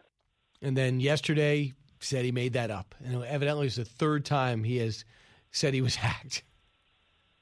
Well, and listen, I don't blame the commissioner because he's acting on what Scully told him. But I think everybody from the beginning knew there's something that didn't go. You're going to have someone who say something cuckoo, crazy. Like, Yeah, and not I, going to get to the president. All those gotcha questions. Not should I respond to the president to Anthony Scaramucci. Clearly, you've had some kind of conversation or relationship with this person who is a sworn enemy now of the president. And why should a debate moderator, days before the matchup, be reaching out and talking to someone who is clearly an opponent of one of the two candidates. And I'll tell you the difference between our company and that situation. There's somebody here at Fox that would have been eligible had we got a debate and a primary to be a, a moderator. And they got invited to the White House for dinner. And they said, listen, if you go, you cannot be a moderator. And he made, thought about it and he said, I'm going anyway. Uh, and he went. And he knew it. He cannot be a moderator. You can't be invited to the White House as a guest Mm-hmm. and be a moderator. That's the difference between how Fox handles it and C SPAN. But I think you guys share a building with C SPAN in Washington, don't you? We do, we do, and like I said, they're good folks. We have a good relationship with them, but Right. this is obviously something that did not play out well for Gotcha. Uh, so yesterday, what? How did you handle it? You're doing your show, and I watched it. You did a great job. How did you handle going back and forth? Do you were you sitting there in your office going back and forth between uh, town halls? Yeah, I mean, and of course I got Tucker at eight o'clock too, so there's a lot going on. I mean, these are three things I don't want to miss. Um, so we had different people on our eleven o'clock team, one assigned to the Biden uh, town hall, one to the Trump town hall, and you know then everybody's got Tucker on too. So um, I just kept waiting to see, and I, I kept saying to our producer uh, who was monitoring the Biden town hall, like, has he gotten a Hunter question yet? Has he gotten this or that? You know, we're trying to flip around. Clearly, there's a very dim- different atmosphere in these two town halls, but by the end, um, you know, the, our, our guy monitoring that one reports back, nope, nothing about Ukraine or Hunter. So I wasn't surprised, but this is the thing that has been the top story in some corners. Not even if you want to talk about the underlying story, but the media, social media um, angle of the story, the fact that they have shut out people from sharing and retweeting and all that kind of stuff. It's been a giant story. How there's not one question to me was, you know, not surprising, but disappointing. But you know, and the thing is, Shannon, there are emails. It's not a columnist came out with a story with an unnamed source. Are the emails your son's? Did you talk to him about it? In it, they indicate that you had a meeting on such and such day with the third ranking per- person at Burisma. Did you know that your, your son is involved with this huge energy company in China? Do you understand the perception of dealing with our number one economic and military enemy and having your son in intimate business with a government run company of the Chinese government? You know, so this is not, I mean, you could leave it open ended and maybe not do a follow up and maybe frustrate people like you and me, but to not touch it just mimics the fact that it almost feels as though the game is to shoot to shoot to take Donald Trump's word rigged. Well, and it goes back to the whole thing of how he can point to the Scully situation and say, This proves my point. You can do it this week with Twitter and Facebook as well to say, Listen, we can disagree about the underlying where it came from, who, what, but we'll all note um, Hunter Biden's team, the Biden campaign, uh, Joe Biden, no one has come out and said these were not actual emails, the veracity of them. Now, how they came into being, I think there are a lot of questions that need to be answered about that. But if they aren't legit, tee up a question to the former vice president and say, Do you denounce this? Are these emails legit or not? Did they come from Hunter? Are these all phony? I mean, at least ask that question and give them a chance to defend themselves and address the allegations. But to my knowledge, unless I missed something, you know, from sleeping in a little bit this morning, just confession, um, there's been no denial of the actual content of the emails. Right. Um, no denial of the content of the emails. They did that. They did come out with a statement saying the meeting didn't happen, even though they acknowledged it could have Officially. happened officially. Right. Okay. so I want you to hear Byron York last night, the Washington Examiner, on special report, cut 16.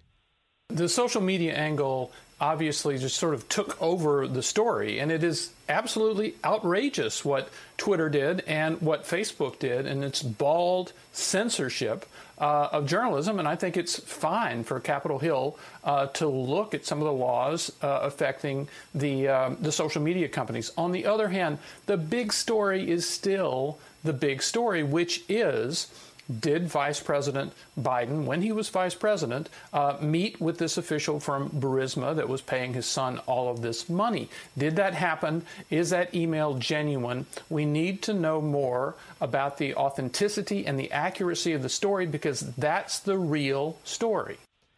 That's the real story that you can't retweet it. It was amazing too, Shannon. If I did see that article and I thought, let me retweet this, Mike, I get locked out of my own account. Not only do they stop me, they destroy me.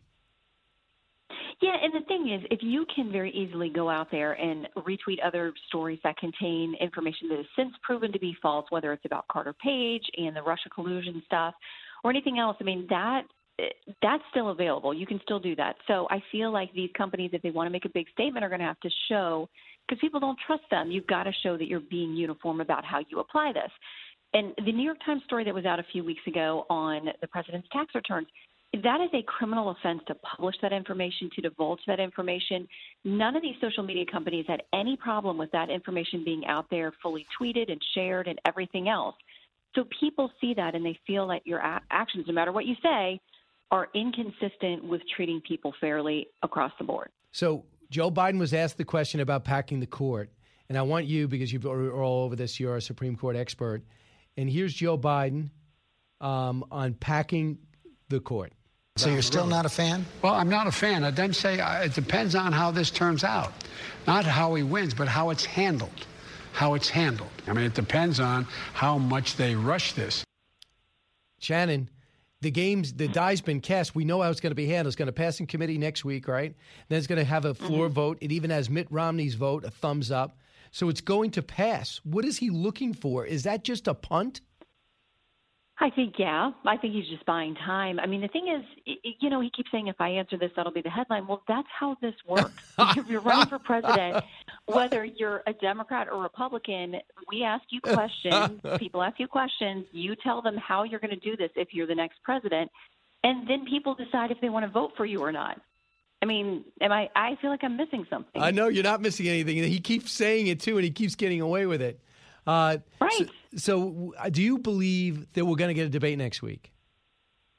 I really don't know. We were we were talking about this last night. I I don't know. I think listen, I did my very unscientific Twitter poll about when they were hemming and hawing about this last debate. Do you prefer to have them head to head or are you okay seeing them in these separate um, you know, events? And overwhelmingly in my non scientific Twitter poll, like 82, 83% of people said, no way, I want to see them head to head. That's, you know, that's the deal, that's the tradition. That's the only way that we can see them, um, you know, really tussle on the issues.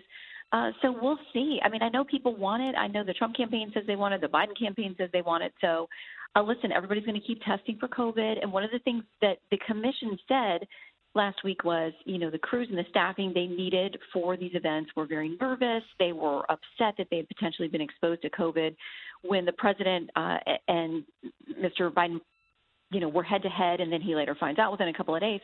Well, NBC and ABC were able to fully staff events with the two of them last night with cameras and audio and lighting and tech. I mean, they were able to do it. They were able to come up with people. So mm. I don't think the commission can use that excuse this time. Shannon, I'm going to watch you tonight, and then you're going to party like it's. Uh, like it's not 2020. Anything but 2020. That's the theme of the party. All right. Thanks, Shannon. Appreciate it. Great work. Uh, we're going to come back and take your calls. Wow, uh, lines are jammed. 1 408 7669. A lot to discuss. And at the bottom of the hour, another special guest. This is The Brian Kilmeade Show. It's Brian Kilmeade. New from the Fox News Podcasts Network. My name is Kennedy, and welcome to my podcast, which will, I humbly say, single handedly save the world. You're welcome. It's Kennedy Saves the World. Subscribe and listen now by going to FoxNewsPodcasts.com.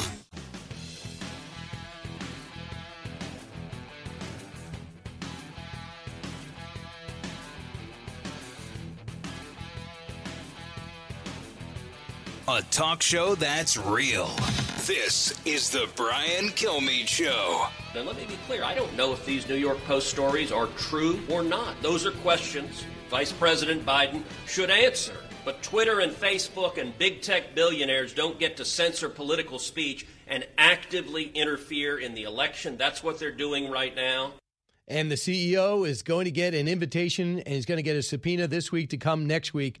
Uh, they're in trouble. People are fed up on both sides of the aisle. I can't believe Republicans and Democrats have brought up on that. Now, the scary thing is they've been driving, not Twitter, but Facebook in particular, they've been driving the market, Google, driving the market. And if you start breaking them up and making them unsavory, you're going to see the market come down. But I think we we got to at some point get some control of our communications.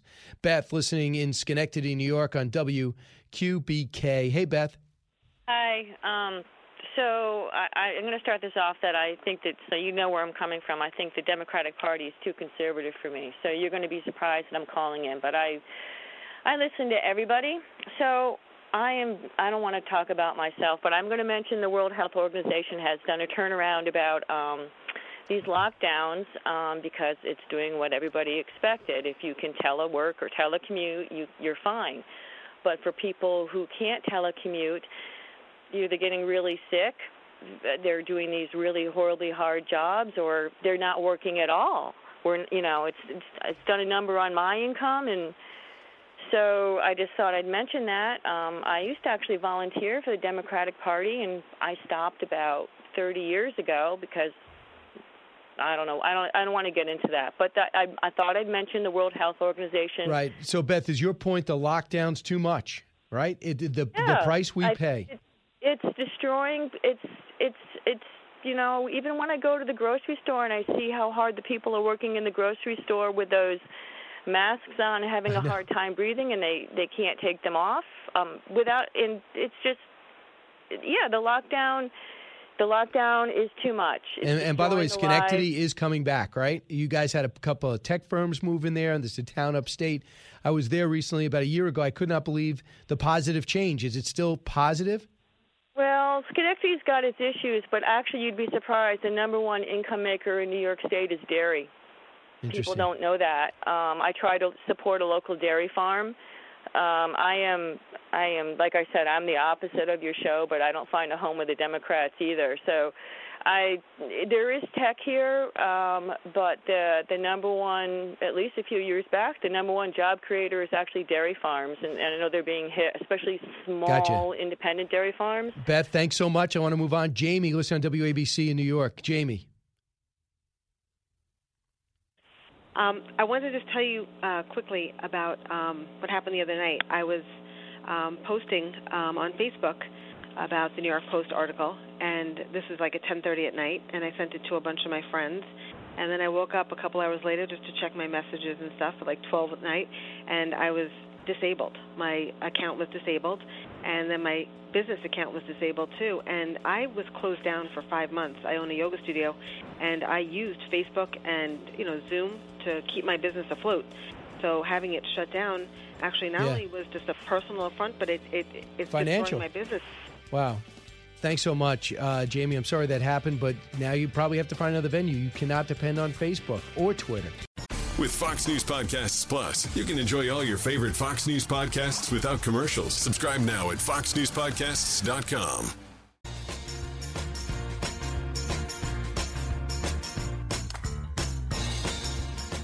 A radio show like no other.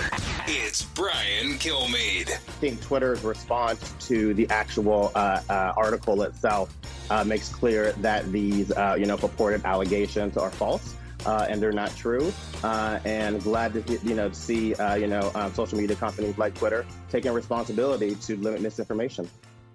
Uh, and that, of course, is uh, not of course, but Jamal Brown. He's on Cheddar. There's a, another channel out there. He's a Biden campaign national press secretary, and he thinks it's so great that Twitter and Facebook took down this horrible report of the actual emails of Hunter Biden, which no one has inauthenticated. In fact, the New York Post has authenticated, as did Rudy Giuliani. Joining us now, Lara Logan, multiple award-winning investigative journalist, Fox Nation host of Lara Logan Has No Agenda. Lara, welcome back. Thank you so much, Brian. So I just thought about you when it came with the social media controversy. Uh, are you surprised, as I am, that Twitter would immediately see this story and block it? And if you tried to retweet it, they they'd shelve your account, as did Facebook. Yes, I was surprised because, I mean, everybody knows that there's been an increasing amount of censorship. It's been ramping up towards the election, but it was so blatant. And in this case, um, really, really impossible to justify. So that surprised me. And then what surprised me even more, Brian, in fact, I would say shocked, was that when they were so exposed, everybody could see it. I mean, to the point where Jack Dorsey has to, you know, issue a sort of a half-hearted, uh, pathetic apology. I mean, my opinion, pathetic, because it doesn't address the substance, right? It addressed only the handling of it. Um, then what did they do? They just doubled down. I mean, they didn't back down. They doubled down and um, and escalated, right? Because they're still um, they're still continuing, even though they're exposed. And what I've learned in, in my work is that when someone is doing something like that, you know, when they're being so blatant and they're giving up what is essentially their cover, right? Um, because they've been doing this and getting away with it without being so exposed, that means that what they believe they're gaining is more than what they're giving up. It's more than what they're losing. And that's what I find particularly concerning. And that's what I'm trying to understand. What is it that they're gaining that's so valuable to them that they're willing to sacrifice their neutrality? That's a great point because next week they're coming in in front of Congress, Senate, and there's going to be Republicans and Democrats skewering them for what they're doing in terms of squelching communications and dominating social media and not being and being impervious to being uh, sued. So right now, on the surface, Lara, it seems to have blown up in their face to a degree because now we're talking about this story everywhere because of how it's they're trying to limit this story. But yet, the fact But that George Stephanopoulos didn't bring it up last night shows that maybe they're winning. Right. Exactly. There, that's exactly right, Brian. I mean, so there's an outrage everywhere, but what do we find all the time? That the outrage only matters when it's in one space, when it's in this dominant um, information space where you have the networks and legacy media and, you know, basically all of the media that is considered and regarded and treated by our society as being credible and everybody else, you know, you, me, because we're not in that space um, we're not. We're not as good. We're not as credible. We're biased, and they're truth tellers. And you know that's um, that is it's a false construct. It's not actually true.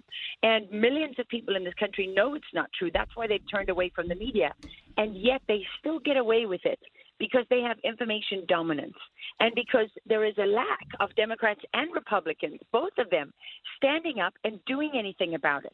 It's left to us one by one by one when we're targeted and falsely smeared. It's left to us to fight those battles on our own, and uh, and that is an almost impossible task for anyone.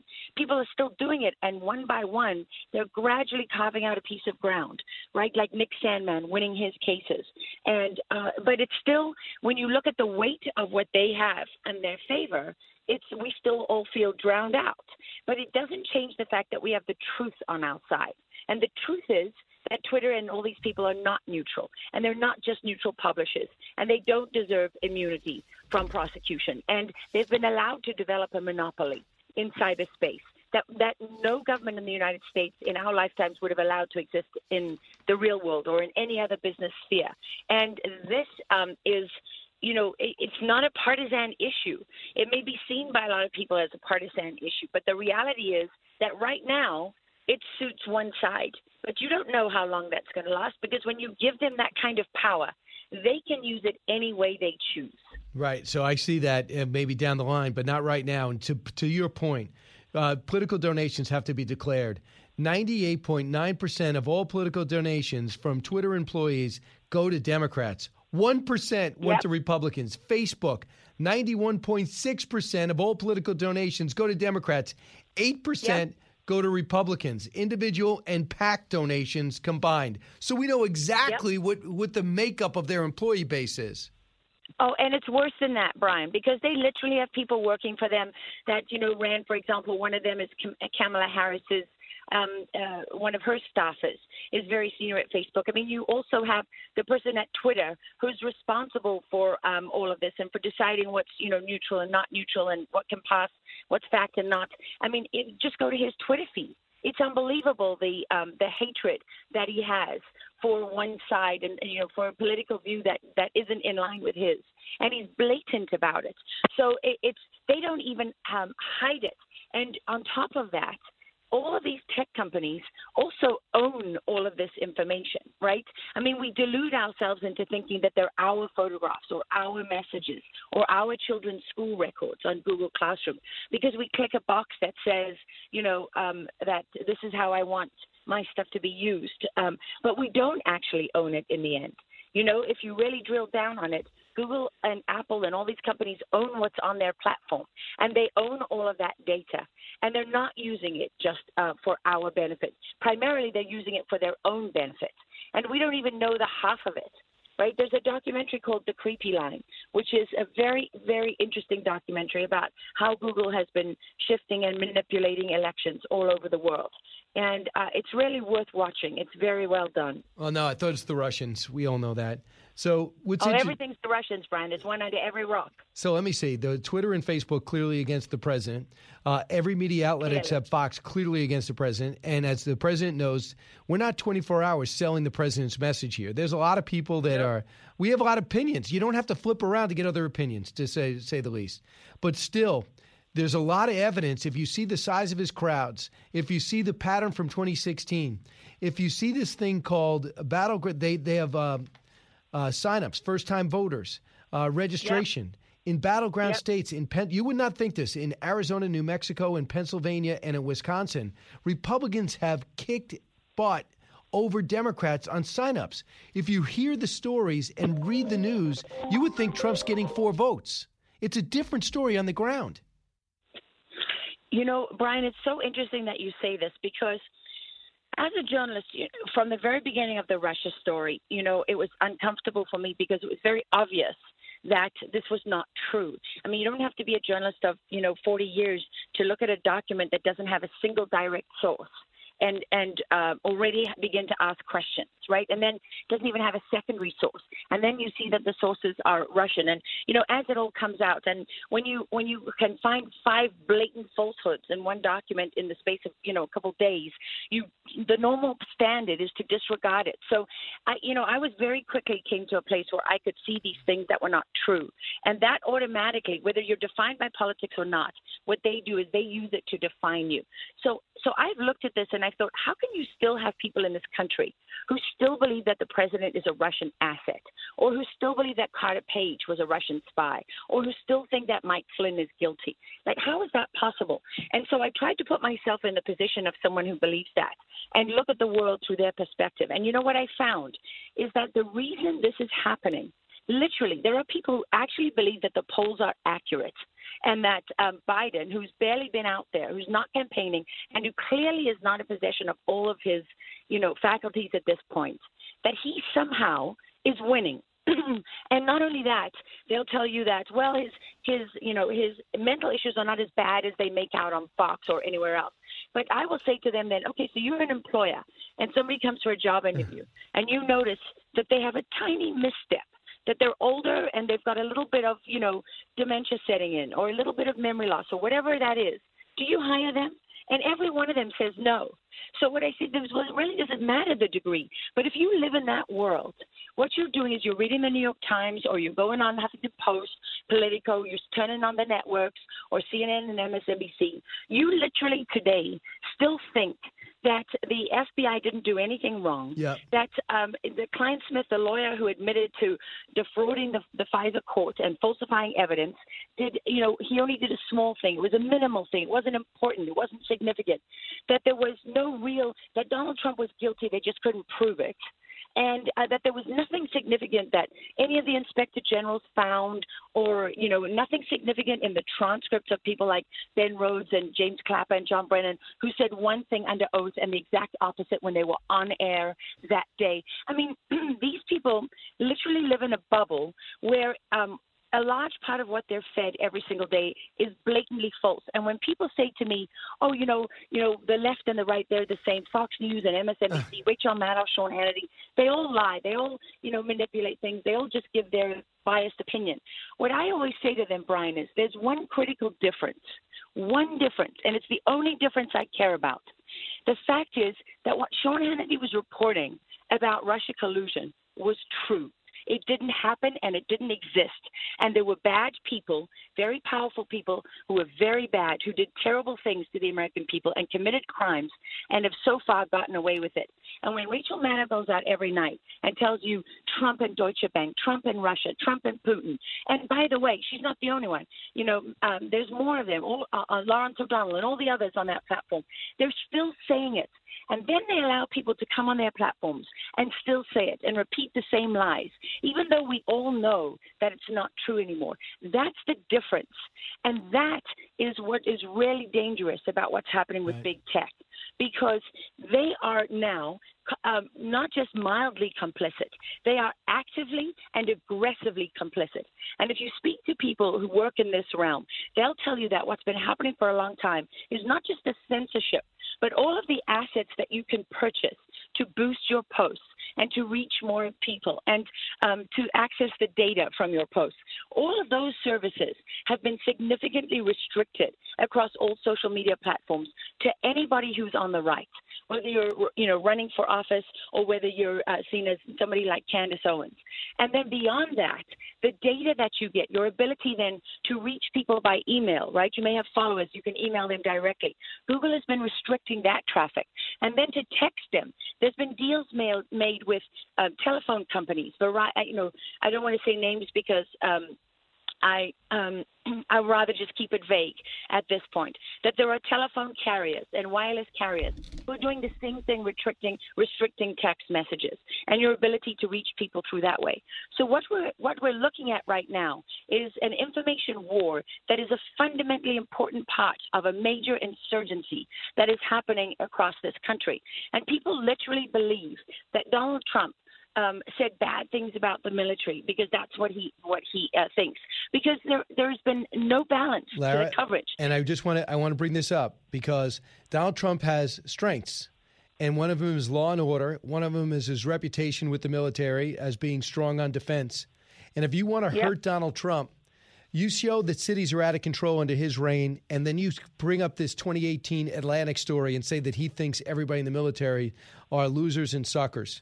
He vehemently denies, and of course, he is law and order, and the cops are beginning to make that out and have run to his side. But someone out there seems to be wanting to attack Donald Trump at his strengths and prove he's a straw man. Are they being successful? Well, this is, you know, this is a combination of right and left. Make no mistake, this is not just people on the left that are doing this. This is people on the right, Republicans, who are working with the left. People like the Lincoln Project um, and Never Trumpers, and organizations like the McChrystal Group, a private company that is working with Defeat Disinfo, which is a super PAC on the on the left that is designed supposedly falsely, it says, to defeat disinformation, but it's really pushing disinformation.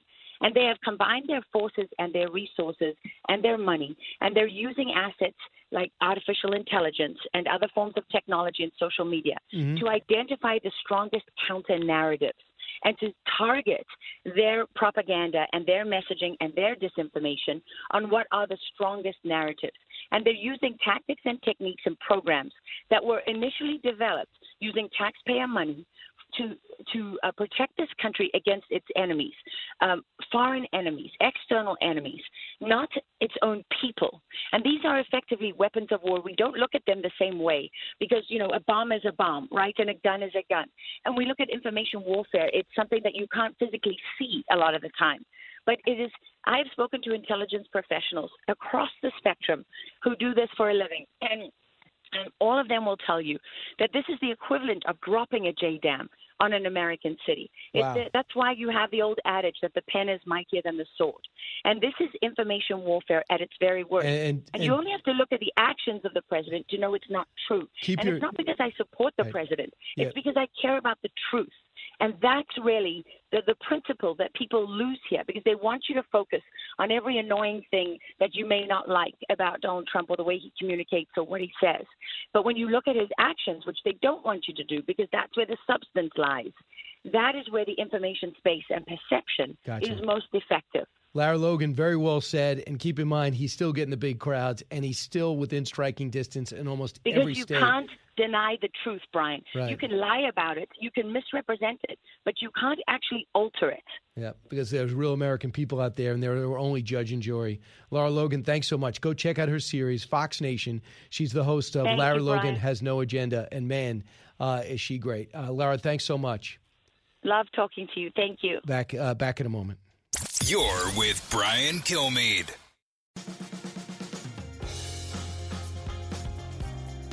The more you listen, the more you'll know. It's Brian Kilmeade. Hey, welcome back, everyone. 1 408 7669. Great talking to Lara Logan. She's uh, fantastic, and she's an investigative reporter without peer. And she also is somebody so principled, she will not back down.